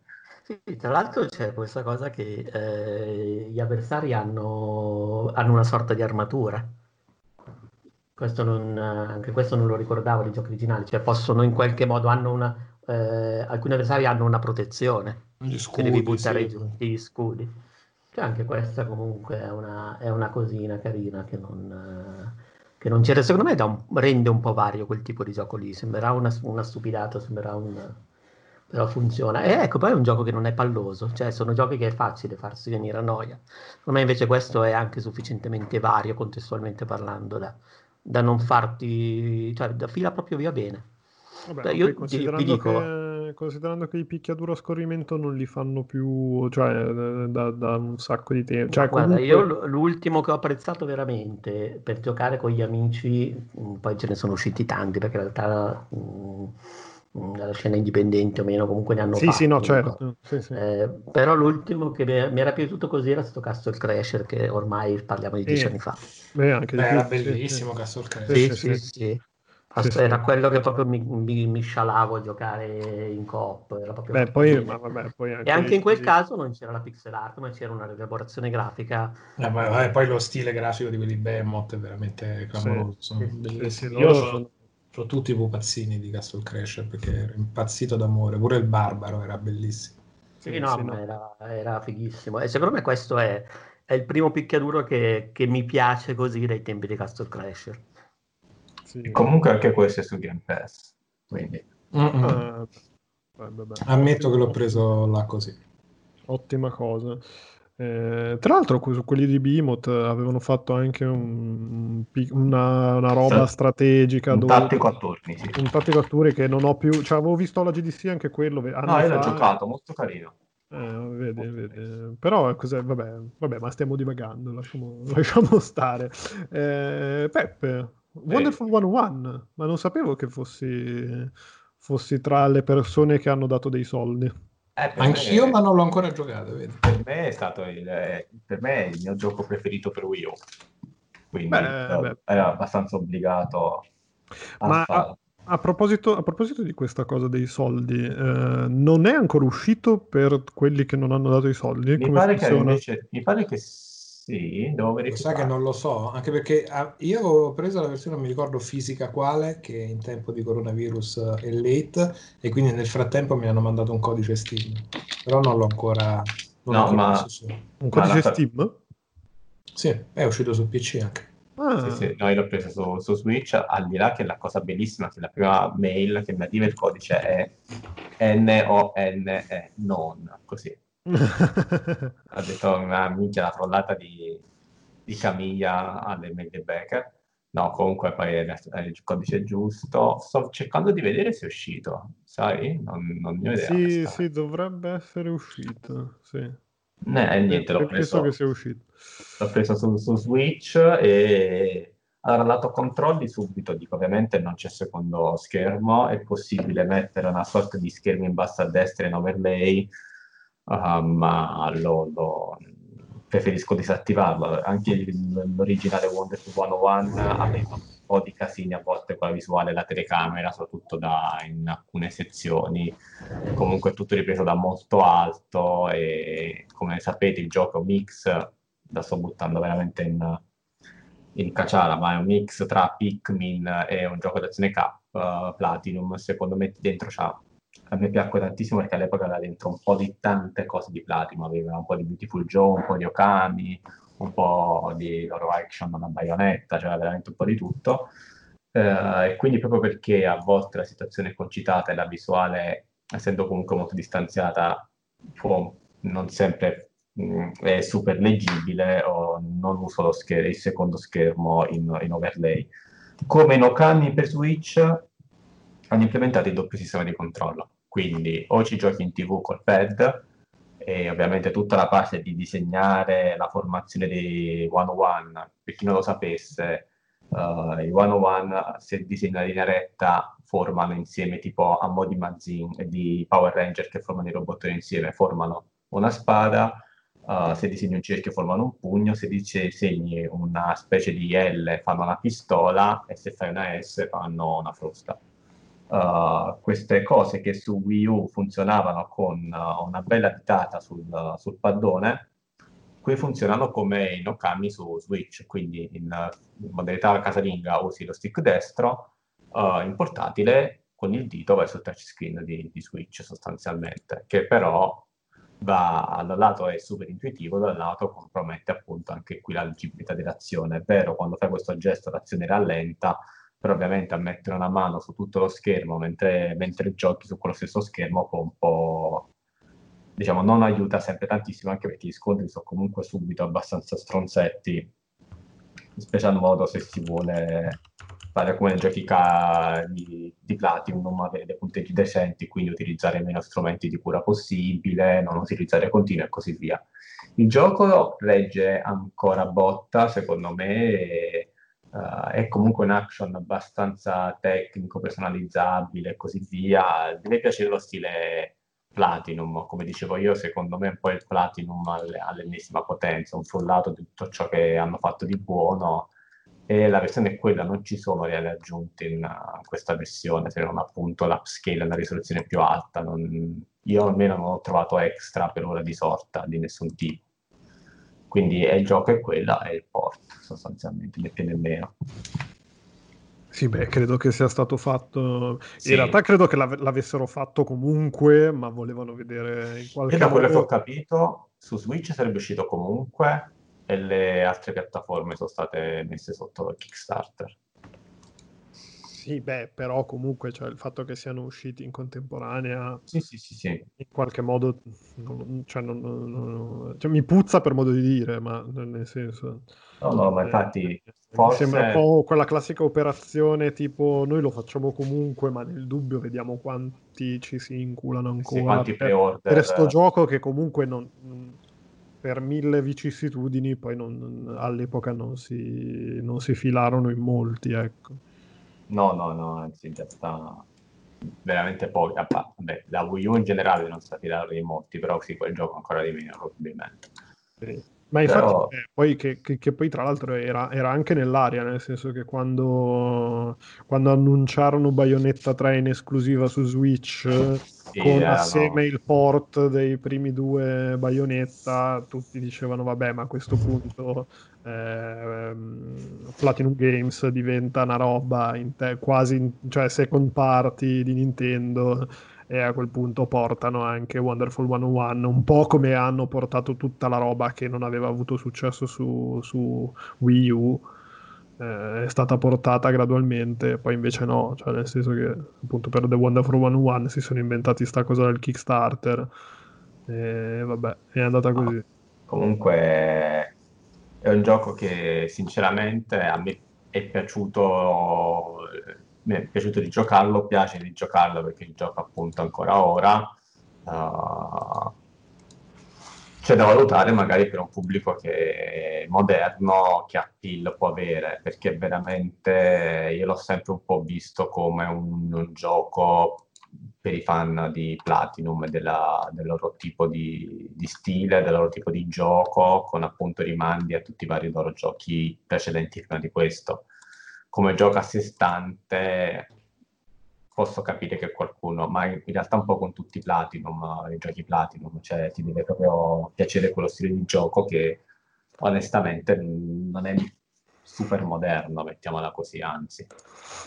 Beh, ma in generale io adesso, cioè, io adesso volevo giocare a, um, all'ultimo che hanno fatto, che non mi ricordo come si chiama, ho un vuoto di memoria, eh, quello della polizia con i poteri ESP. Astral Chain. Ah sì, sì, volevo giocare a Astral Chain, solo che, vabbè, a parte che ora come ora Switch è monopolizzato dagli animalini che parlano, eh, però eh, in generale anche il fatto di approcciare una roba nuova fatta da Platinum, mm, non lo so, non so quanto... Ah, tra l'altro ha prezzo pieno perché figurati, la roba, su, la roba sulle console Nintendo non viene mai scontata nella vita. E non lo so, il mio, il mio genovese interiore eh, ogni tanto si torna a, fare vivo, a farsi vivo prepotentemente.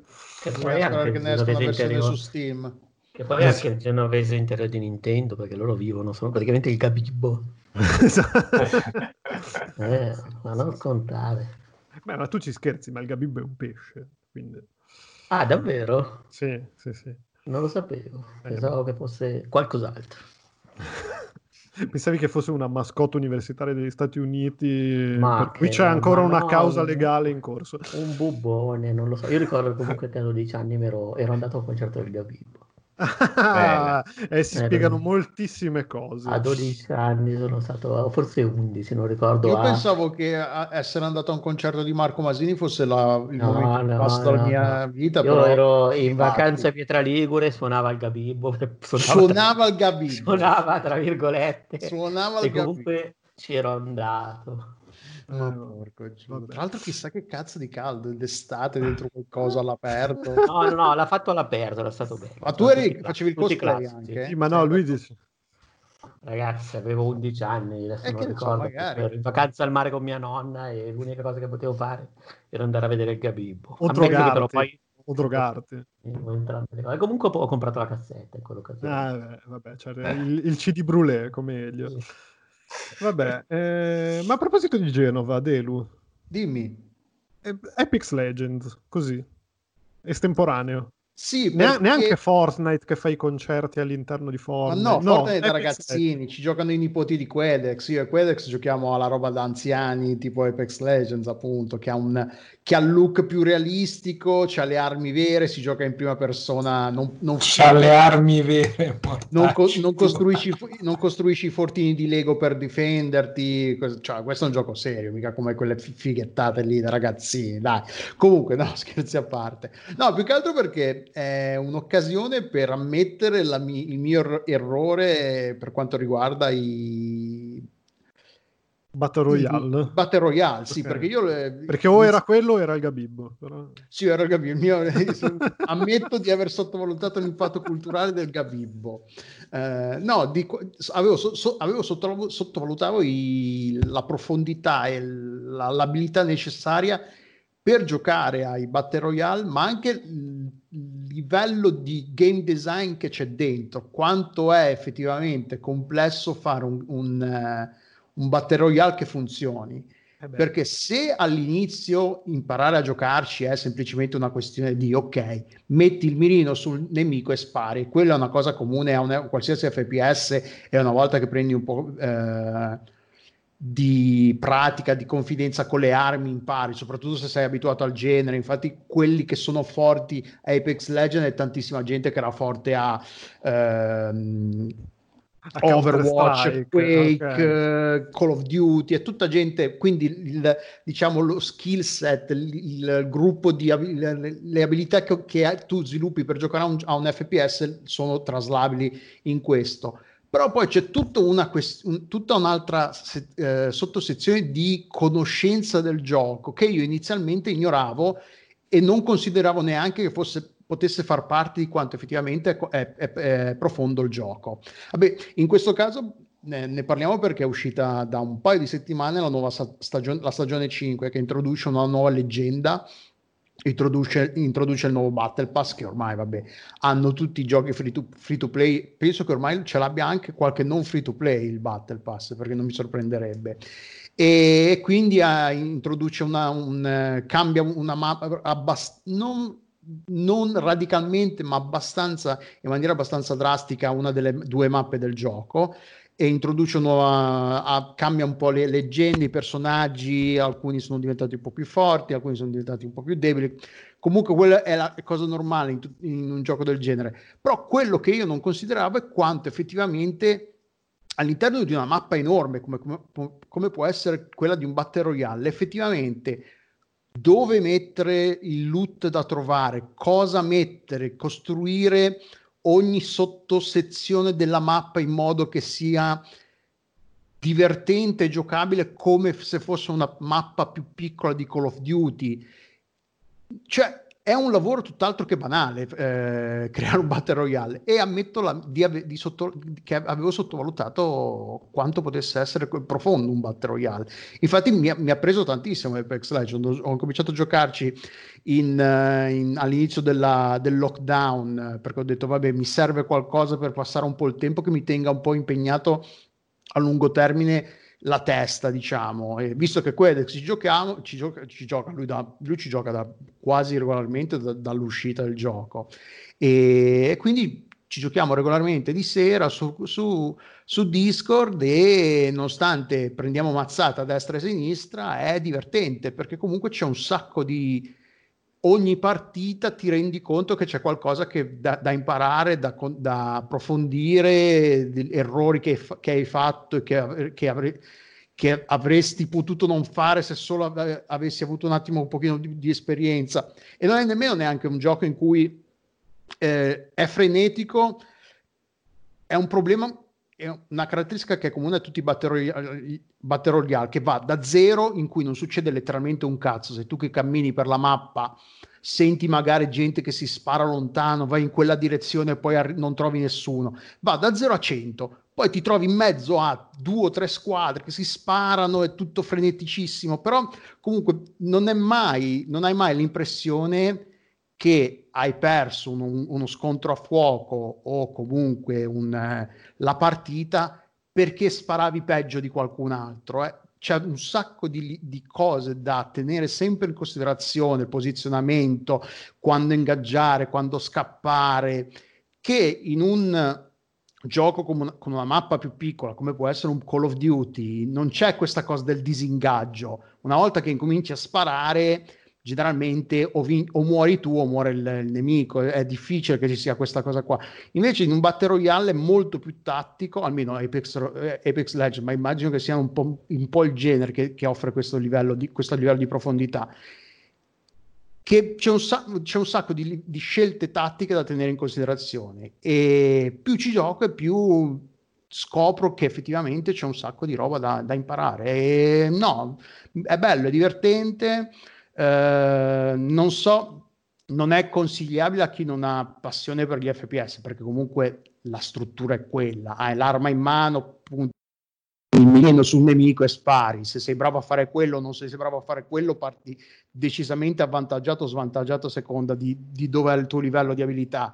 Però c'è anche un, non è come un Overwatch come poi, che ti dici, vabbè, faccio Mercy e, e, e, curo e anche se non so sparare, anche se non so fare gli headshot, posso dare il mio, dare il mio contributo. Qui no, eh, cioè se non sai sparare, se non fai danni, sei una palla al piede, soprattutto in una squadra che 3 contro 3, 2 contro 2 o 2 contro 2. Quindi se un terzo della squadra o il 50% della squadra non fa il suo, si parte decisamente svantaggiati. Però no, è, tanto, è bello, è proprio divertente, mi ci sto appassionando ci gioco regolarmente, non mi, cioè, mi, cioè ovvio che mi stanco, eh, nel senso che poi ci sono magari le, le, la sequenza di partite che vanno, che finisce, che, che fin- muori entro i primi 30 secondi perché ti, ti, ti tuffi in una zona in cui ci sono un'altra squadra, ce ne sono altre due, quindi chi trova la pistola per primo è avvantaggiato, c'è sempre quel livello del, come si dice, il, il 50-50, il 50-50, il tiro del dado che se hai culo tu a trovare l'armatura e la, l'arma prima del tuo avversario,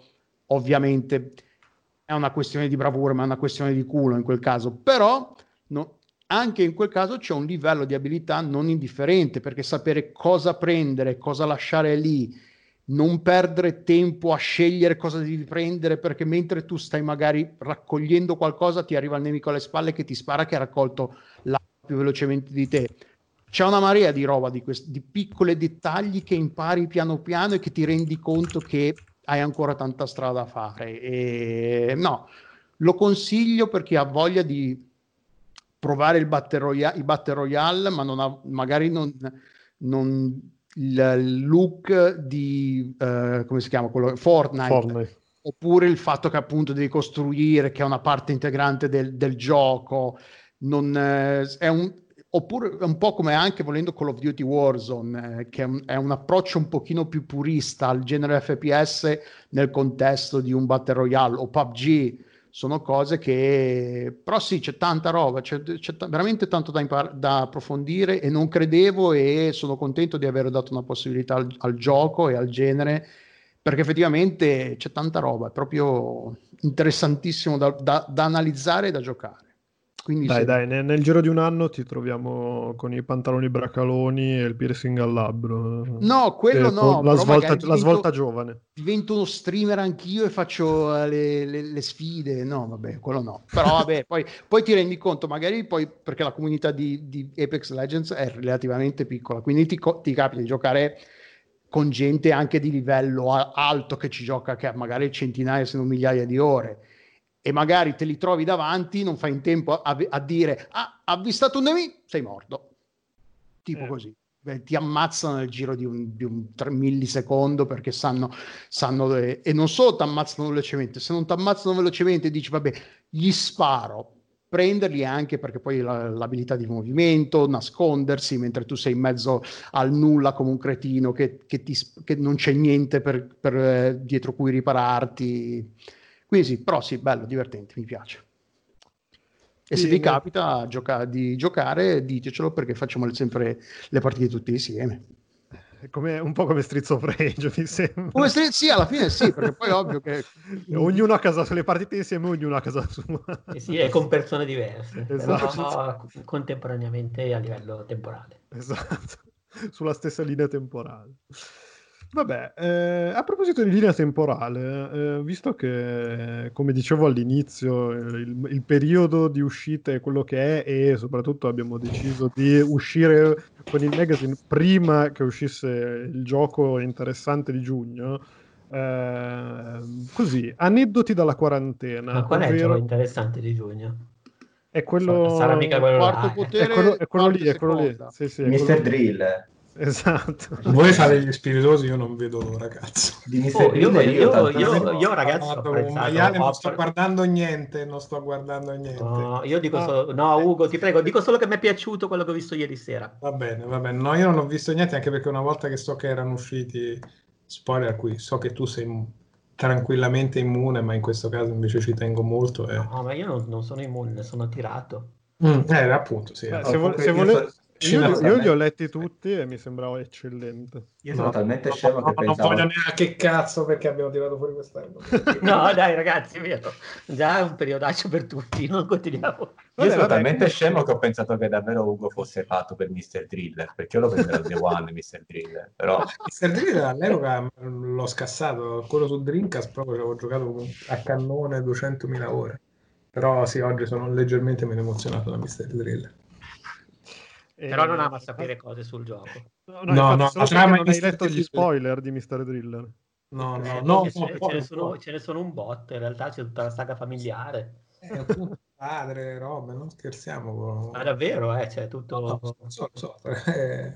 Eh, va bene. Comunque dicevo, visto che abbiamo così, il gioco degli spoiler deve ancora uscire, eh, volevamo comunque fare un episodio pregno di, di cose e soprattutto di, di, cazzatielle simpatiche, gli aneddoti dalla quarantena, che sono ovvero la, l'angolo in cui parliamo di giochi di cui abbiamo già parlato, ma dal punto di vista di abbiamo solo quello da fare.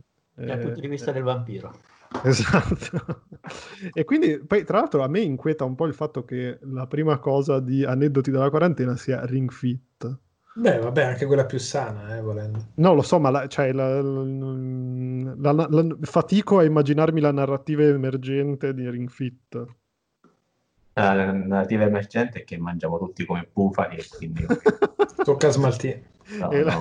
tu No, dici che qui- la- è la panza emergente. No, no, al di là dei, dei- dei- degli scherzi, eh, sì, la panza emergente, no, vabbè, no. Comunque, più che altro è il problema de- de- de- del lavoro che faccio, che è sempre stata una brutta scrivania, ma prima c'era almeno il cammino fino all'ufficio, faccio le scale nel palazzo dell'ufficio di dove lavoro invece di prendere l'ascensore, quindi comunque facevo tante Sempre scale. sotto, sottofondo sempre la musica di Mad Men della sigla. Esattamente. No, poi facevo davvero tante scale, quindi comunque... Poi appena Quindi- arrivava su alle 9 del mattino. Esatto.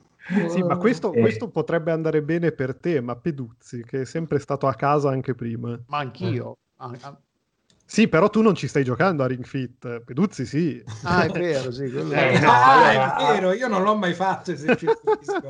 Sì.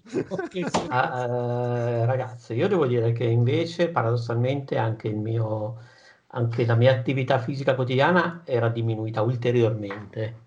Nel senso magari prima andavo a qualche anteprima, qualche cosa, così zero proprio, andavo in Svizzera, eh, mi capitava di dovermi... e invece mi sono mosso ancora meno e questo l'ho sentito.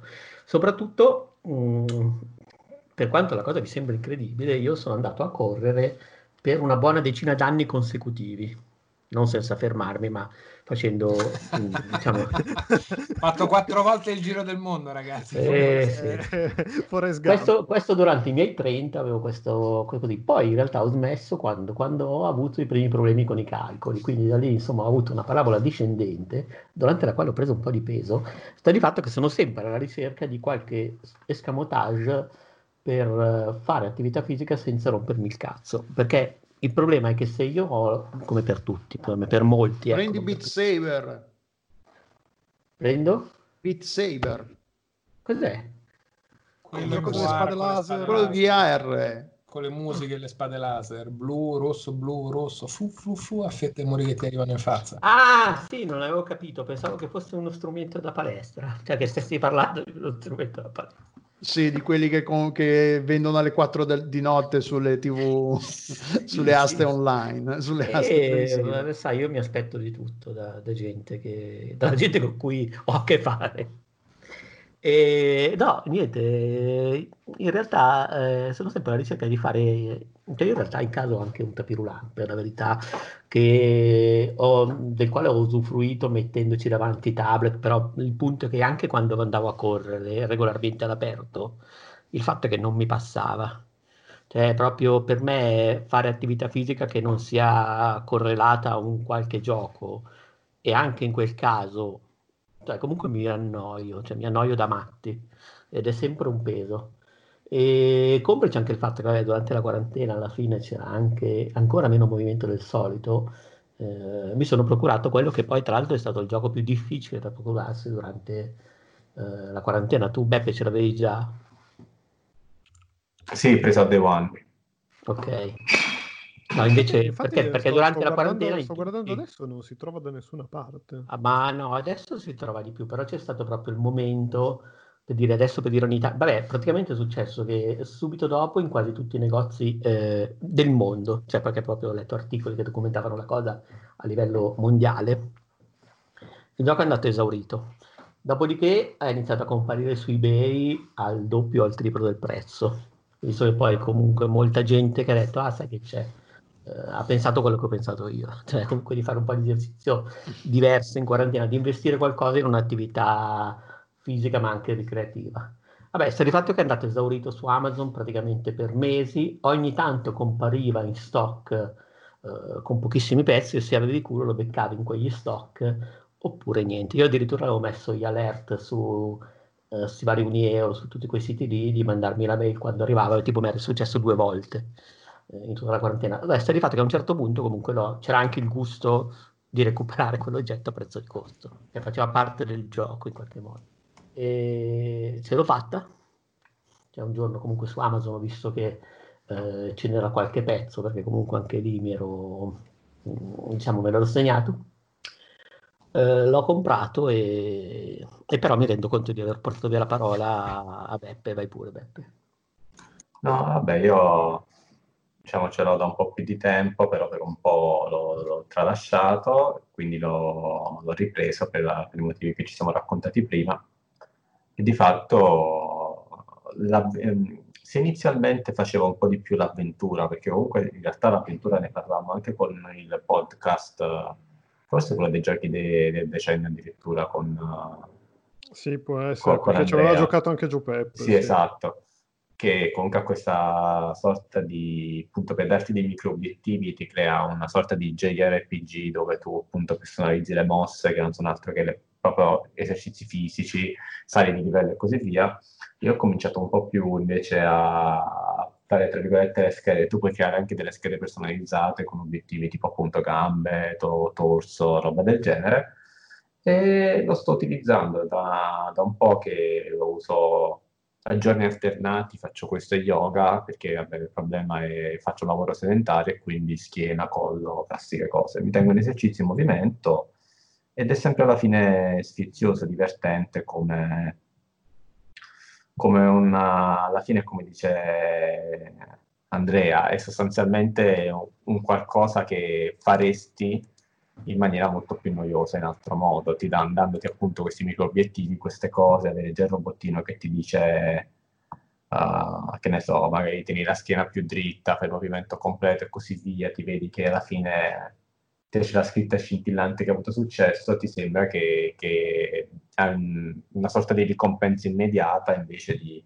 il classico problema che ha invece diciamo l'esercizio fisico che magari la ricompensa la vedi soltanto dopo tanto tanto tanto tempo, non la vedi subito, ecco, quindi è un buon programma di supporto. Poi su Switch puoi mettere anche l'avviso come se fosse una sveglia con i giorni e gli orari della settimana che ti rompe il cazzo. E ti imposti tu, eh, diciamo, se no sembra che lo Switch ti Sì, sì, la, la, Switch, la Switch si, si, accende, trema e vibra. Per, per, inizialmente quando avevo impostato l'allarme non capivo che era quello, sentivo che tremava qualcosa, pensavo che era l'Xbox One che per fa- stava per esplodere da sola, poi ho scoperto che era la vita della luce.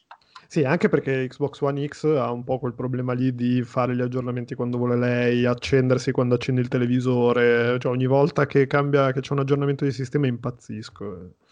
Eh, passo, passo, delle mezz'ore a navigare in quella chiarissima interfaccia che tra l'altro cambiano a ogni aggiornamento loro eh, per cercare di smettere eh, questa cosa che si accende quando accendi il, la televisione. Vabbè, malattia mentale pura.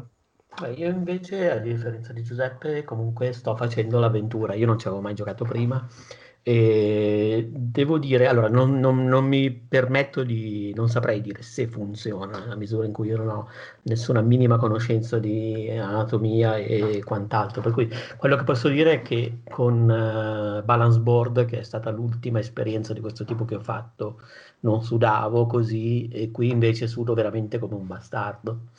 Eh, tu non so se ne avevamo già anche parlato, se ne avete già parlato poi nello specifico, però in generale è veramente massacrante. Se poi tu metti gli esercizi random e anche lì vai a sapere che sono quanto effettivamente ha senso fare esercizi random, visto che comunque ti fanno passare diciamo di palla in frasca con, uh, vari, da varie parti del corpo diciamo così.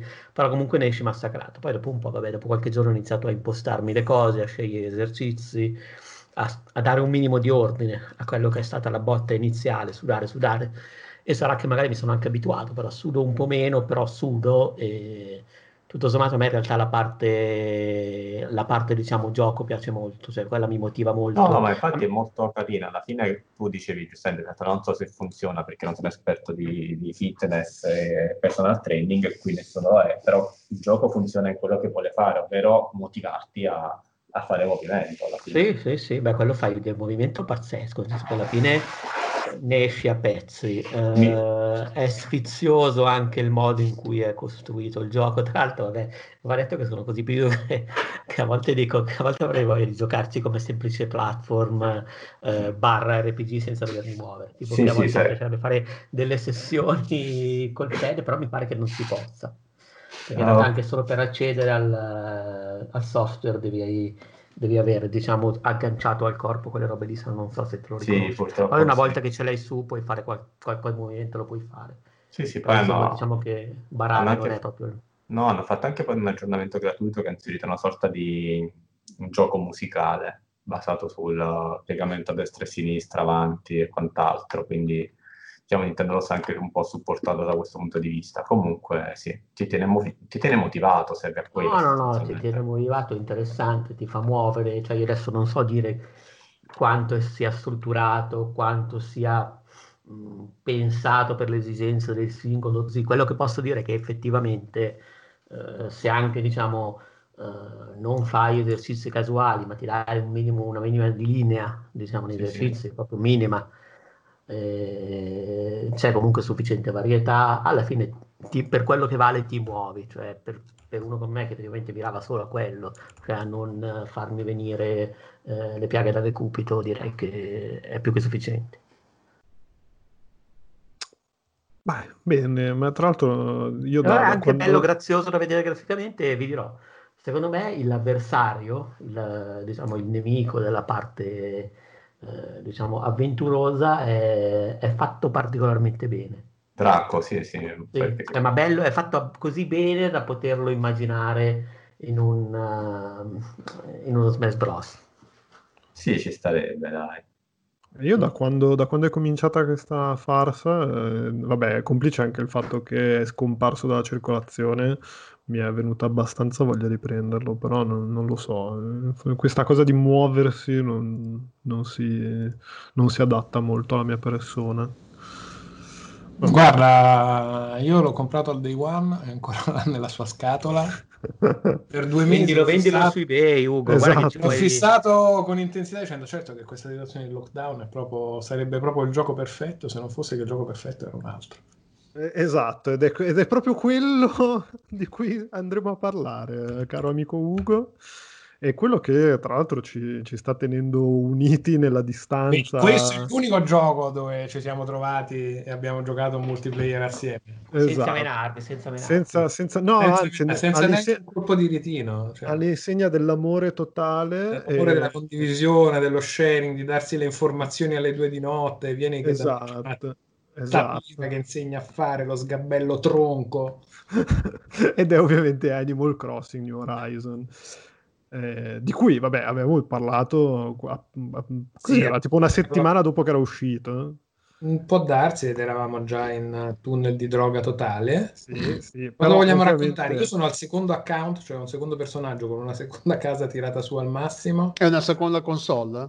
No, no, la seconda console, quella Quella c'era già da prima. Allora, la seconda console è arrivata quando è arrivato Animal Crossing, per cui ho preso la console di Animal Crossing per me, ho passato lo Switch a Tatiana con la sua copia di Animal Crossing, perché va bene condividere per vent'anni l'amore, la vita Ma non casa, l'isola ma non non l'isola l'isola, di Animal ma non l'isola, non l'isola, perché conosco i miei polli.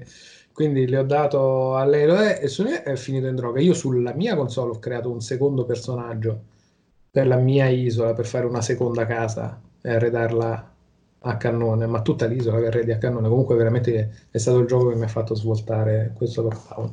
Non che sia uno particolarmente legato alla socialità, all'uscire fuori, casa, esatto. a, a fare una visita fisica che non sia appunto andare in ufficio e tornare.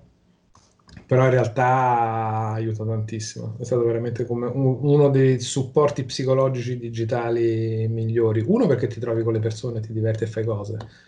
Due, perché ha tutta quell'estetica, ma anche proprio quell'identità di voglia di positività eh, e di...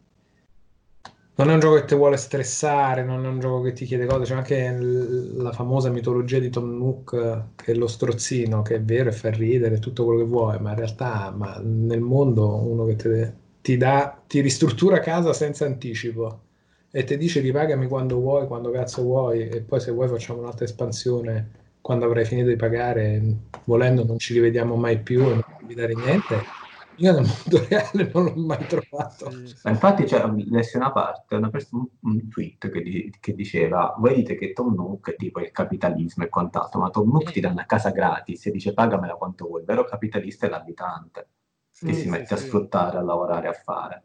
Tra l'altro che sfrutta anche tutti gli altri, Esatto. gli altri vicini. Sì, sì, Sì.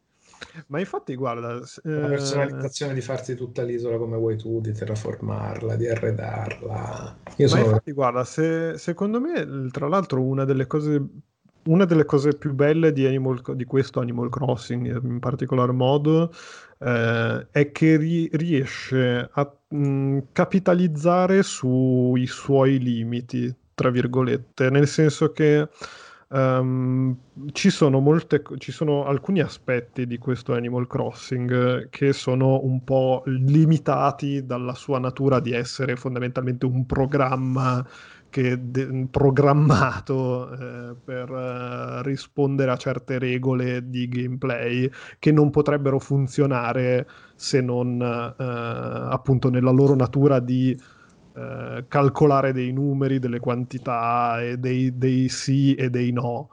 Um, non sto capendo dove stai eh, andando a parare sto, perché sto, questo sto sono sto... tutti i videogiochi. No, esatto, però eh, diciamo che in un, in un, mondo come quello di Animal Crossing, tutto colorato, tutto carino, tutto bello, eh, in cui tutti si vogliono bene, eh, per esempio, eh, io come molti a-, a me come a molti altri eh, dà fastidio, per esempio, il fatto che per raggiungere il... Um, uno degli, dei miliardi di elementi di endgame tu debba raggiungere una valutazione dell'isola di 5 stelle che ti viene assegnata eh, sulla base fondamentalmente della, del numero di oggetti che hai sull'isola che appunto in un gioco in cui fondamentalmente tu mh, arredi l'isola come vuoi e secondo il tuo gusto eh, è, è un po' limitante, non so come dire, perché per raggiungere appunto il, il, la quinta stellina devi raggiungere tot mila oggetti su, su, sulla superficie. No, non è vero, tot no, mila. però... Tanti sì, però è un gioco che in realtà si sviluppa perché tu sei un rascerone, ti sei dovuto fare il robottone con le 30 parti subito, se no ti scoppiava il cuore. Ma è un gioco che si declina lungo un anno. No, ma infatti, infatti per quello che, quindi... ma infatti per quello che dico, nel, nel, suo limite di... cioè limite appunto tra virgolette, nel suo limite di essere un software che deve rispondere a sì, no, numeri, eccetera, mm-hmm. eh, tira fu- è capace di tirare fuori l'umanità e l'ingegno umano, nel senso che appunto se sei un rascerone che gli dai in culo dover aspettare eh, tutti poi quei, quei, calcoli folli di il determinato visi- visitatore arriva solo una volta a settimana, ma nella settimana dispari perché l'algoritmo deve decidere che eh, sono passate due settimane da quando è arrivato. Cioè, in, in questo eh, enorme equilibrio di regole invisibili e, e, anche quasi incomprensibili, perché delle volte, anche se tieni il conto delle due settimane, eh, succede qualcosa, tipo l'aggiornamento che ti manda a puttane tutto e non, non, non ti tornano più i conti. Eh, in realtà poi ti basta semplicemente avere l'amico che, che, ti dice guarda che qua da me c'è quella che ti vende i tappeti e così puoi farti la casa decorata tipo vecchio West oppure guarda che qua c'è il tizio che insegna la ricetta per fare il pezzo, per fare il robot e così anche se tu non ce l'hai te la, te la fai prima. Cioè questa cosa secondo me è straordinaria. Perché la comunità poi... di andare a sfruttare quel, cioè a sfruttare, a visitare le altre isole e trovare un universo diverso, cioè ogni negozio ha le sue cose, quel giorno in vendita, esatto. un personaggio in visita in un'isola ma non in un'altra. Sì, sì, eh, quello è, è proprio... vero, cioè, poi soprattutto, poi soprattutto poi di, di, di, sto periodo qua in cui appunto di Rifo di Rafa siamo tutti a casa eh, e facciamo fatica a sentirci quanto vorremmo. Eh, comunque avere la rete di amici che ti dice tutte le settimane a quanto, a quanto vendono le rape o che ricetta c'è o se cazzo arriva celeste perché sulla mia isola piove da due settimane, vaffanculo. Eh, insomma, tut- sono tutte cose molto belle. È che, come che... Genova. Sì, esatto, esatto, esattamente. La mia isola è Genova. Infatti io ho insegnato genovese a un po' tutti i miei abitanti. C'è il capito sulla tua. Peduzzi arriva subito. Eh. ma cos'è questa storia delle... Io vengo, per... no, io vengo, prendo la casa, pago, ma me ne devo andare, giusto? esatto. Sì. Eh, esatto. No, Lasciaci man- soldi e soldi, a casa. Esatto, tu mandi i soldi e stai a casa. Eh, no, cos'è? La storia di, di insegnare... Sì, cos'è questa storia delle rape?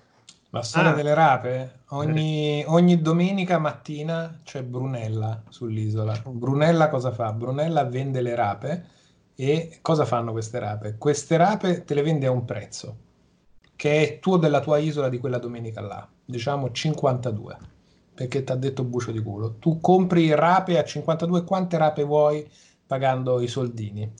Quelle rape là dal giorno dopo vengono comprate dai tuoi negozianti o dai negozianti di qualsiasi altra isola dei tuoi amici a un prezzo diciamo più o meno random che può salire o scendere. Il mercato è lo stock market, è il mercato, il mercato azionario. È il mercato sulle rape. Che è basato sulle rate. Quindi oggi le rape si vendono, si vengono, le comprano a e, e, tu devi cercare ovviamente di venderle a più di quanto le hai comprate e così puoi fare ziliardi di soldi diciamo velocemente. Okay, e tu puoi andare su Ma... degli altri perché a quel punto sta, magari stanno a meno quel giorno lì. Esattamente tu le compri al meno possibile nell'isola del tuo amico che le vende a meno e cerchi di venderla eh, al più possibile nell'isola dell'amico che in quella fascia oraria perché ogni giorno variano due volte i prezzi delle rape su ogni isola e cerchi di vendere al più possibile. Ma qual è il caveat? che dopo una settimana le rape marciscono quindi se non le vendi entro sette giorni, il tuo investimento se ne va letteralmente nella monnezza. E tra l'altro questa cosa è, fa il giro rispetto alla cosa che dicevamo prima della, del senso di comunità, perché eh, Animal Crossing fondamentalmente si basa sull'economia del Giappone addirittura qua, quasi pre-feudale, eh, rurale in cui tutti si davano una mano a vicenda con il lavoro che avevano voglia di fare. Eh, non c'era un meccanismo di soldi, di econom- cioè non c'era un'economia vera e propria, era proprio ti, ti, aiuto perché io magari ho le mele, tu hai le arance, proprio come succede in Animal Crossing. Aspetta, L'isola... Mi stai dicendo che le rape in realtà sono Daikon? Sono? Sì, sì. So, no, beh, non sono proprio i Daikon perché non sono lunghe come i Daikon, ma sono delle rape bianche. Ah, sì, sì, eh, no, ma infatti il, la, la, grande, la grande gag... Grande che... equivoco. No, no, la, gra- la, grande gag è che il mercato delle rape è il mercato delle rape perché in Giappone eh, Stalk è, è, il nome di, della rapa, cioè, o comunque la, il, nome, il, nome, Rapa è Stalk, che è come Stalk Market, mercato azionario, cioè è, è un gioco di parole. Ed è, è una cosa molto figa. Sì, sì, sì, è tutto pieno di giochi di parole. E, e, quindi sì, appunto, cioè, in questo Animal Crossing, quasi in più degli altri, eh, anche a causa della sfiga che ci è capitata, eh, il senso di comunità che stava alla base de- della serie è amplificato esponenzialmente eh, ed è proprio un elemento di gameplay che se vogliamo eh, appunto ti aiuta a limare le cose che potrebbero darti fastidio se aspetta, sei un aspetta, invasato. quindi adesso stai dicendo che il coronavirus è un elemento di gameplay di Animal Crossing. Sì, sì, sì. riuscitissimo oltretutto riuscitissimo. Sì, no, però fai delle cose molto belle quando hanno pensato il lancio ha fatto ma come possiamo farlo questo lancio? ma buttiamo un virus. La più grande mossa di marketing della esatto, storia. esatto, esatto.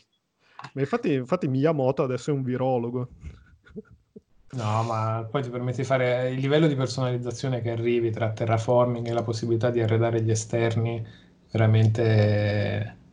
Sì. Se prima ti focalizzavi molto sulla casa e l'arredamento della casa e il rapporto con gli animaletti o quello che vuoi, qua veramente sposti edifici, sposti cose, fai arrivare nuovi, cambi il mobilio e riarredi tutto fuori con un'idea tematica, una cosa, 20.000 idee tematiche e, sì, e poi e... 20.000, 20.000 agganci diversi di gameplay perché eh, appunto prima dicevamo delle cose più endgame come può essere la realizzazione di ricette che hai in gioco da, da, da poter sviluppare per arredare, la ca- per arredare l'isola o fare quel cazzo che volete farci.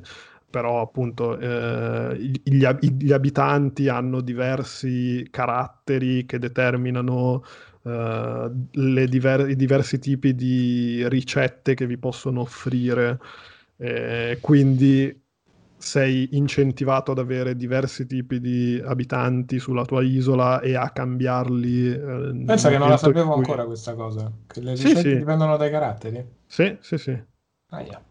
e, ehm, e, per cui appunto sei incentivato a, ad avere o ad avere un, un tipo di un tipo di abitante per carattere oppure eh, a, ci- a gi- girare quelli che hai eh, con, le, con il, le, offerte che ti dà il gioco, perché poi appunto uno dei mille, dei mille eh, sistemi di gioco nascosti appunto determina ogni quanto un abitante si scoccia di stare sulla tua isola e ti chiede di andare via. Eh, oppure che ne so, quale, quale, ricetta ti capita sulla spiaggia ogni giorno e cose di questo genere. Ci sono, ci sono fantastigliardi di... Sì, ha 200.000 layer di, di, cose da un po' scoprire, un po' intuire, un po' esplorare, anche perché appunto è un gioco che tra contenuti che vengono aggiunti o semplicemente il suo basarsi sullo scorrere del tempo in tempo reale, quindi le stagioni, i giorni, le ore del giorno, i cambi meteo. Uh, la carta che secondo me è risultata veramente vincente è che in un mondo che è andato completamente fuori controllo, in cui tutti abbiamo perso il controllo della nostra vita, cioè su quello che siamo liberi o non liberi di fare, o come strutturare le nostre giornate, eh, Animal Crossing ti, ti vende un'illusione meravigliosa di un mondo dove va tutto bene, dove sono tutti felici e dove tu hai il pieno controllo di tutto. A eh, seconda di quanto ne vuoi avere, vai a terraformare, non vai, vuoi solo pescare, vuoi solo camminare, vuoi solo stare in spiaggia, vuoi terraformare, vuoi fare, vuoi dipingere, vuoi farti le texture, vuoi fare gli scambi con gli amici, dove hai il controllo di quello che ci vuoi fare e hai il controllo di tutto senza effettivamente uno stress imposto, come molte volte invece fanno i videogiochi da, da, da regole o da questioni. In realtà non, non c'è un vincere Animal Crossing, sei tu che decidi dove cosa, quali sono gli obiettivi che ti vuoi mettere al suo interno, da mi rilasso 5 minuti a ci gioco 8 ore tutti i giorni e faccio il mausoleo che volevo creare perfetto, l'isola uh, super OCD simmetrica con tutte le liberizzazioni possibili. Però eh, è un senso di controllo totale su un piccolo mondo felice, mentre fuori mentre fuori c'è la morte, come dicevo. C'è la morte, non puoi neanche uscire, quindi effettivamente è una coperta calda che è arrivata a puntino a dare conforto, anche perché appunto è veramente molto tenerello, anche nelle sue cose più cichi, più punzecchiose, volendo, che ne so, il trafficante d'arte che è un po' un sola, però è tutto talmente trattato a quel tono comunque lieve, divertito e divertente. Eh che è estremamente uno zuccherino. Quindi proprio... Sì, poi davvero è, è, a me è quella la cosa che veramente ha stupito nel corso di queste fantastigliardi di ore di, che, che ci ho giocato in due mesi è che veramente la, la community anche di sconosciuti che si è concentrata su questo gioco e ha creato delle cose tipo Nukason per permetterti di comprare ricette, comprare oggetti che non hai magari neanche mai visto, ma che quando hai scoperto che esistono, tipo appunto o li hai visti su Nukason o li hai visti su YouTube eh, o li hai visti sal cazzo, te ne hanno parlato e hai deciso che volevi averli senza aspettare che arrivassero nel tuo negozio.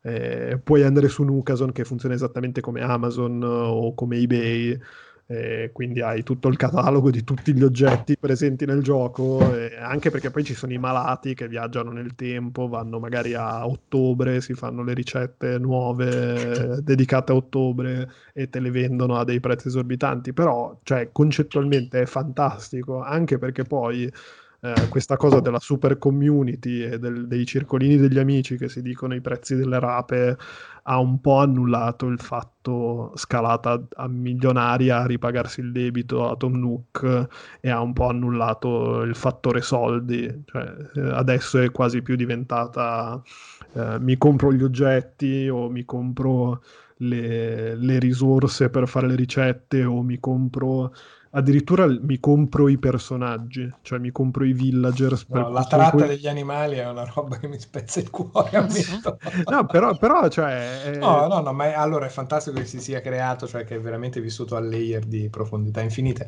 C'è gente che ha iniziato a craccare, adesso fa gli alberi che tirano sulle stelline. Sì, eh, sì, sì. e tirano su, cioè sono gli alberi che come frutto hanno gli alberi, cioè l'albero ho visto ieri su YouTube un video allucinante sì, i, i, diversi livelli di follia, perché io sono bello malatino, ho 480 ore sul gioco e, ho, e appunto ho la seconda casa ispirata a Spirited Away. Ma ho visto gente che ha otto profili con otto case completamente sì, sì, sì, che ovviamente viaggia nel tempo, ha fatto la qualunque, ha fatto due volte il giro dell'anno in due mesi vedi delle cose incredibili. Ed è incredibile, vabbè che gli ingredienti sono tanti, è quello che vuoi, ma veramente la varietà di, di idee, di situazioni, di, di, cose di arredamento. L'altra sera Marta mi ha fatto vedere un account Instagram che non è Nuka Zone, ma è un account Instagram che fa tipo rivista tipo Ikea o AD, cioè rivista di architettura, ah, dove la gente manda le proprie stanze con uh, quali sono gli, gli, oggetti che ci hanno messo, le foto tutte schiscettosine, fighette, fatte bene, in cui descrivono il senso estetico d'arredamento, cioè veramente una rivista di interior design fatta con le foto mandate dagli utenti che descrivono, ah, ho fatto qui qua, potete notare, una libreria in tonalità che si abbina elegantemente col tappeto, e, e, ah, e sono molto belle.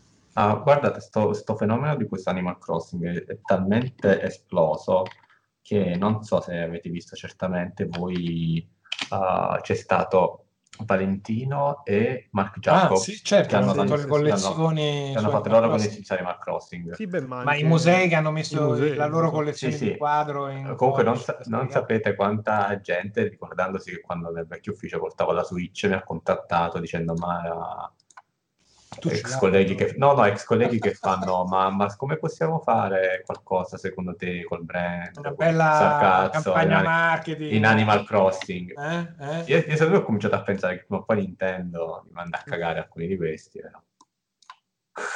Bene, sì. Eh, perché cazzo, comunque sei cioè, se ci pensi, alla fine stai sfruttando la loro notorietà per vendere roba tua. Cioè, un po' mi girerebbe il cazzo così. Beh, però allo stesso tempo, in realtà, ah, ah, ah, pubblicità in entrambi. Sì, esatto. Sì, cioè, sì, aumentano... sono... Arrivano no, quelli che dicono, oh, ma Valentino ha fatto che è sta roba? Una collezione di vestiti su sto coso? Ma che significa? Però è pubblicità è... reciproca. Annamolati. Però comunque è molto interessante vedere come gente che prima veramente non...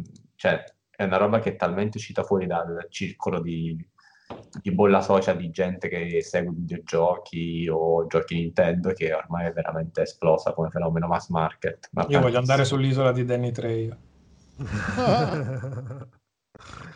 Sì, sì, sì, no, ma, ma, sì, ma poi è anche un gioco talmente facile da apprezzare.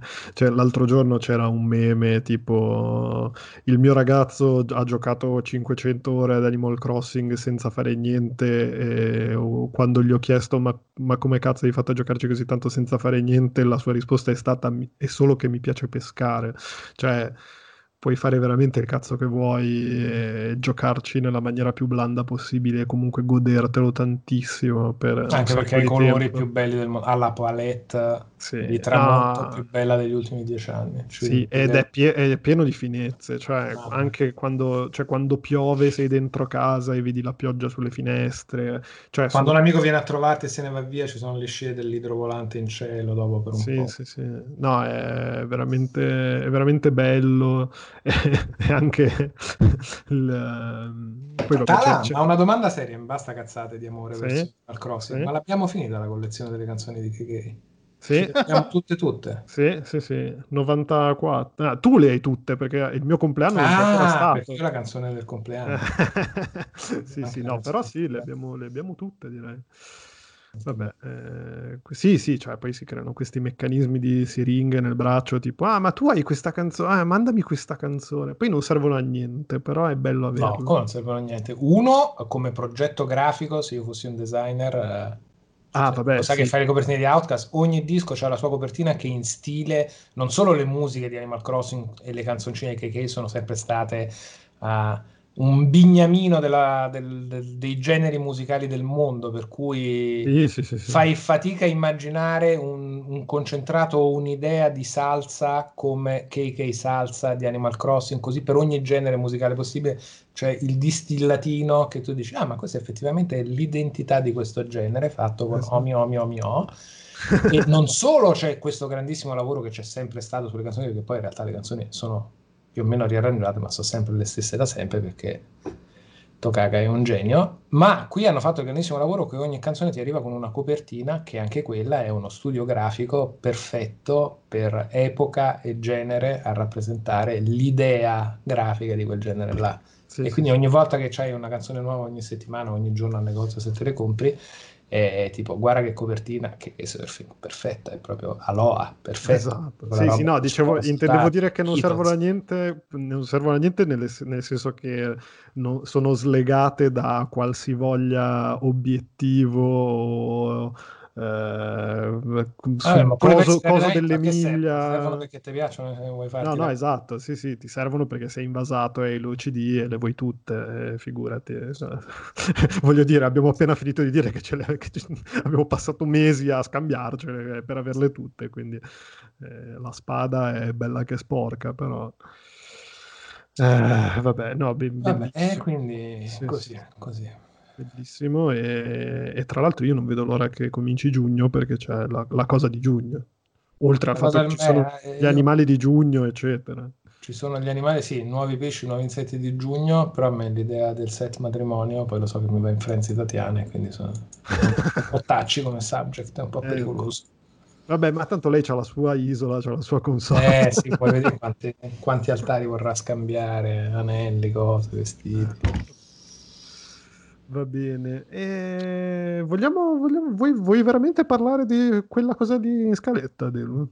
Vogliamo veramente so. rovinare l'idea? No, scherzo. Che, cos'è, che? cos'è, successo in Final Fantasy XIV dopo 25 anni? Beh, no, non è successo niente. È successo, è successo scusa, scusa, è successo che mi stanno rompendo le palle con i loro pre-roll su YouTube. Ogni cazzo di video di YouTube c'è la pubblicità di Final Fantasy XIV. 15 secondi. Figo, eh? 15 Anche secondi... su Insta- Instagram ci sono. Ma 15 secondi non skippabili. Ogni Vabbè, io, voi, voi, siete fortunati. I miei pre-roll su YouTube sono gente che fa il verso a Montemagno e vuole, vuole cercare di convincermi a, a, vivere di rendita truffando le vecchie. Cioè... Eh, questo però dice di più sulla tua search history. Ma io non so, ma non so perché... cercano di vendere Stadia e il disco, il nuovo sì. disco del Gabibbo. Eh, certo, certo. Eh, la grande truffa è l'unico grande buco di questa roba della pubblicità online che ti fanno le pubblicità delle cose che hai già comprato. Ma sei scemo. Sono l'unico a cui non hai bisogno di, di spendere soldi perché te li ho già dati tutti per quella cosa là. E comunque no, è successo il Covid, un'altra cosa in cui... Perché, allora, Destiny 2 l'ho mollato perché mi aveva rotto eh, le balle, perché eh, non c'era sì. più...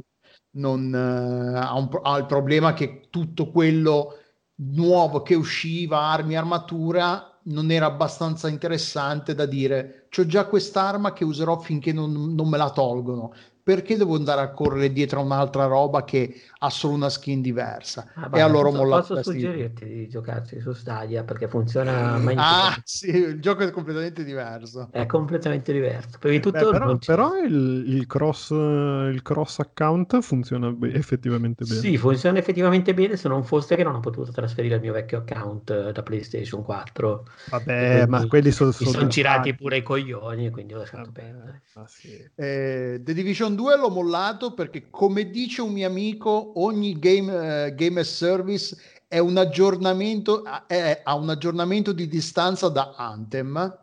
Urca. E uh, The Division 2 ha fatto una serie di cagate una dietro l'altra che mi ha fatto veramente passare la voglia di giocarci, l'ho mollato e quindi avevo questo buco esistenziale di gioco che mi desse un senso di avanzamento, di progressione, che mi tenesse un po' la testa impegnata a dire ah vabbè oggi faccio questo, tiro su questo personaggio piuttosto che l'altro, la classe, quella cosa da gioco di ruolo. E, e combinazione appunto, visto che i, i video roll con me hanno funzionato, c'era il periodo di in offerta di tutto il pacchettone totale globale di tutto quello uscito finora, che sono tre aggiornamenti, tre espansioni grosse di Final Fantasy XIV al 50% o forse qualcosina in più addirittura di sconto. Ho detto ma sì dai perché no? Vediamo com'è.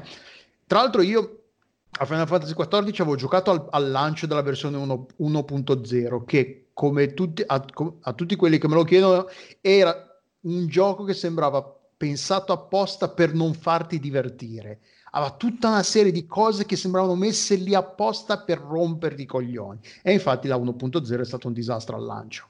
Il, il, quando hanno rilanciato il, il, Realm Reborn, che era 2.0, ci avevo giocato ed era effettivamente molto divertente, era ben fatto, era molto semplicistico per, punti, per certi punti di vista faceva le cose di base di un, che ti aspetti da un qualsiasi MMORPG senza nessun particolare guizzo creativo al di là della, dell'aspetto grafico molto carino, le musiche sempre ben, ben fatte, però non era, non era, rivoluzionario, era bello abbastanza da essere. Poi, vabbè, probabilmente era anche il paragone a quello che era prima Final Fantasy XIV, quindi il fatto che fossero riusciti a far uscire una cosa così ben realizzata, partendo da una base così disastrosa, probabilmente anche indorato la pillola più di quanto non fosse, però era comunque un bel gioco.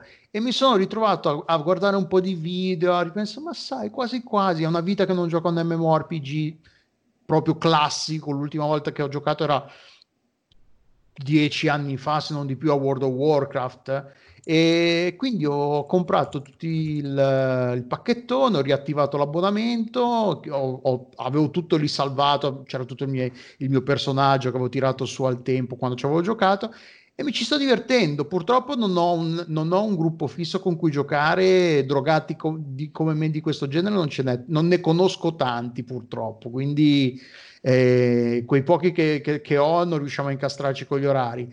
Però c'è un sacco di contenuti, ma veramente una tonna- tonnellata, perché c'è tutta la parte di Real Reborn, che è quella la 2.0. Ci sono le, le, tutta la roba delle tre espansioni uscite, tutti i job, che si, le classiche che, che si possono tirare su. Tra l'altro, Final Fantasy XIV ha questo sistema che non, se, uno, se si vuole giocare a una classe di, differente non bisogna creare un nuovo personaggio da zero. Ha questo sistema che se, se impugni l'arma di un job, diventi magica- automaticamente, quindi se, se, prendi la pistola diventi automaticamente un macchinist, macchinista si chiama la, la classe, se, se, prendi un arco diventi subito un bardo o un arciere, quello che è.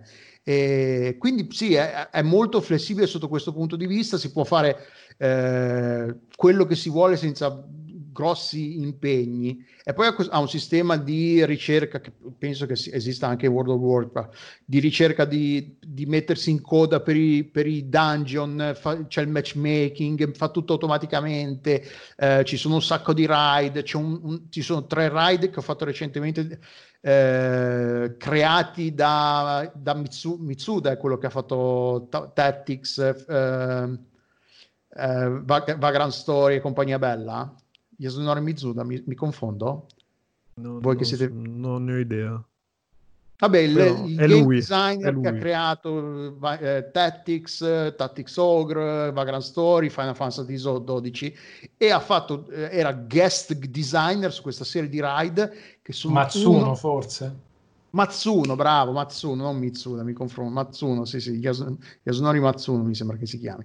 E, e sono bellissimi, tutti poi con, le, con, la colonna sonora di Tactics, di Final Fantasy Tactics, riprende i personaggi, un, è una sorta di seguito di Tactics un po' reinventato e messo nel, nell'universo di Final Fantasy XIV. Eh, no, eh, cioè, se vi piacciono gli MMORPG eh, Final Fantasy XIV è un bel, è un bel gioco, è, proprio, è solido, ha un sacco, ma anche a volerci giocare da soli, facendo solo i dungeon necessari eh, per andare avanti con la storia, seguendo solo le, le, le, le MSQ, come si, si, chiamano nel gioco, main, eh, main scenario quest, c'è una tonnellata di roba e la storia and- delle, delle espansioni è effettivamente molto interessante, ben raccontata, sono contento di averci ripreso. Non so per quanto continuerò a giocarci, perché poi una volta finita la MSQ si, si entra nel gorgo de, del tiri sulle le altre classi, cerchi di fare l'endgame, i ride, ma i ride diventano impegnativi, se sbagli ti rompono i coglioni, un po' quelle cose un po' da fissati che non so se ho voglia di stare a studiare le, le rotazioni e tutto però boh, è molto ben fatto, c'è proprio niente da dire, è proprio un bel gioco solido, con una comunità molto accogliente, che ti, a parte qualche raro caso, è tutta gente disposta ad aiutarti se hai bisogno, no, no, è, vale la pena, è valido. Mi, sono contento di aver ria- riattivato l'account e ci sto continuando a giocare. Non ci gioco all'inizio ci ho giocato proprio tanto perché ero in fissa e poi non avevo tanto da lavorare, quindi avevo ta- più tempo eh, da- a cui dedicarci. Quindi sono andato avanti molto in fretta. Adesso ci sto giocando meno, e... però quel, quando ci gioco è proprio un bel, bel giocare. Quindi sì, se avete voglia di un MMORPG e non sapete, se non sapete dove buttare il vostro tempo e i vostri soldi, con, vi consiglio di dare un'occhiata a Final Fantasy XIV perché è solido e ben, è ben realizzato. E c'è una tonnellata di, di contenuti, proprio una tonnellata. Bene, bene, è proprio a ognuno la sua spada. Sì, a ognuno sì, alla fine sì, eh, soprattutto in questo periodo che hai contatti sociali ridotti al minimo, anche a, vol- a, a io non sono, non sono una, un animale sociale, quindi non è che per la mia vita sia cambiata, cambiata drasticamente, ma anche a dire il, andare a trovare i, i, tuoi genitori, il pranzo, cioè sono tutte cose che dici, vabbè, non sono necessarie, perché correre il rischio? Eh? Non, non succede, ma, ma, se succede, cioè esatto. è sempre quella cosa del... Quindi alla fine sì, un, alla fine que- i giochi online eh, aiutano a riempire un po' quel vuoto sociale che c'è come avete raccontato voi con, eh, finora anche con eh, Animal Crossing. Con la droga, eh? con la droga. Bel bambino, bel bambino, vieni qui che ti do le rape. Va bene, eh, niente dai, abbiamo, abbiamo, svangato anche questa volta le nostre due simpatiche orette di chiacchiera e spero che vi siano piaciute. Grazie per la compagnia vi ringrazio e vi rimando alla prossima volta con un simpatico magazine, possibilmente post droga e post morte. Ciao a tutti. Ciao. Ciao.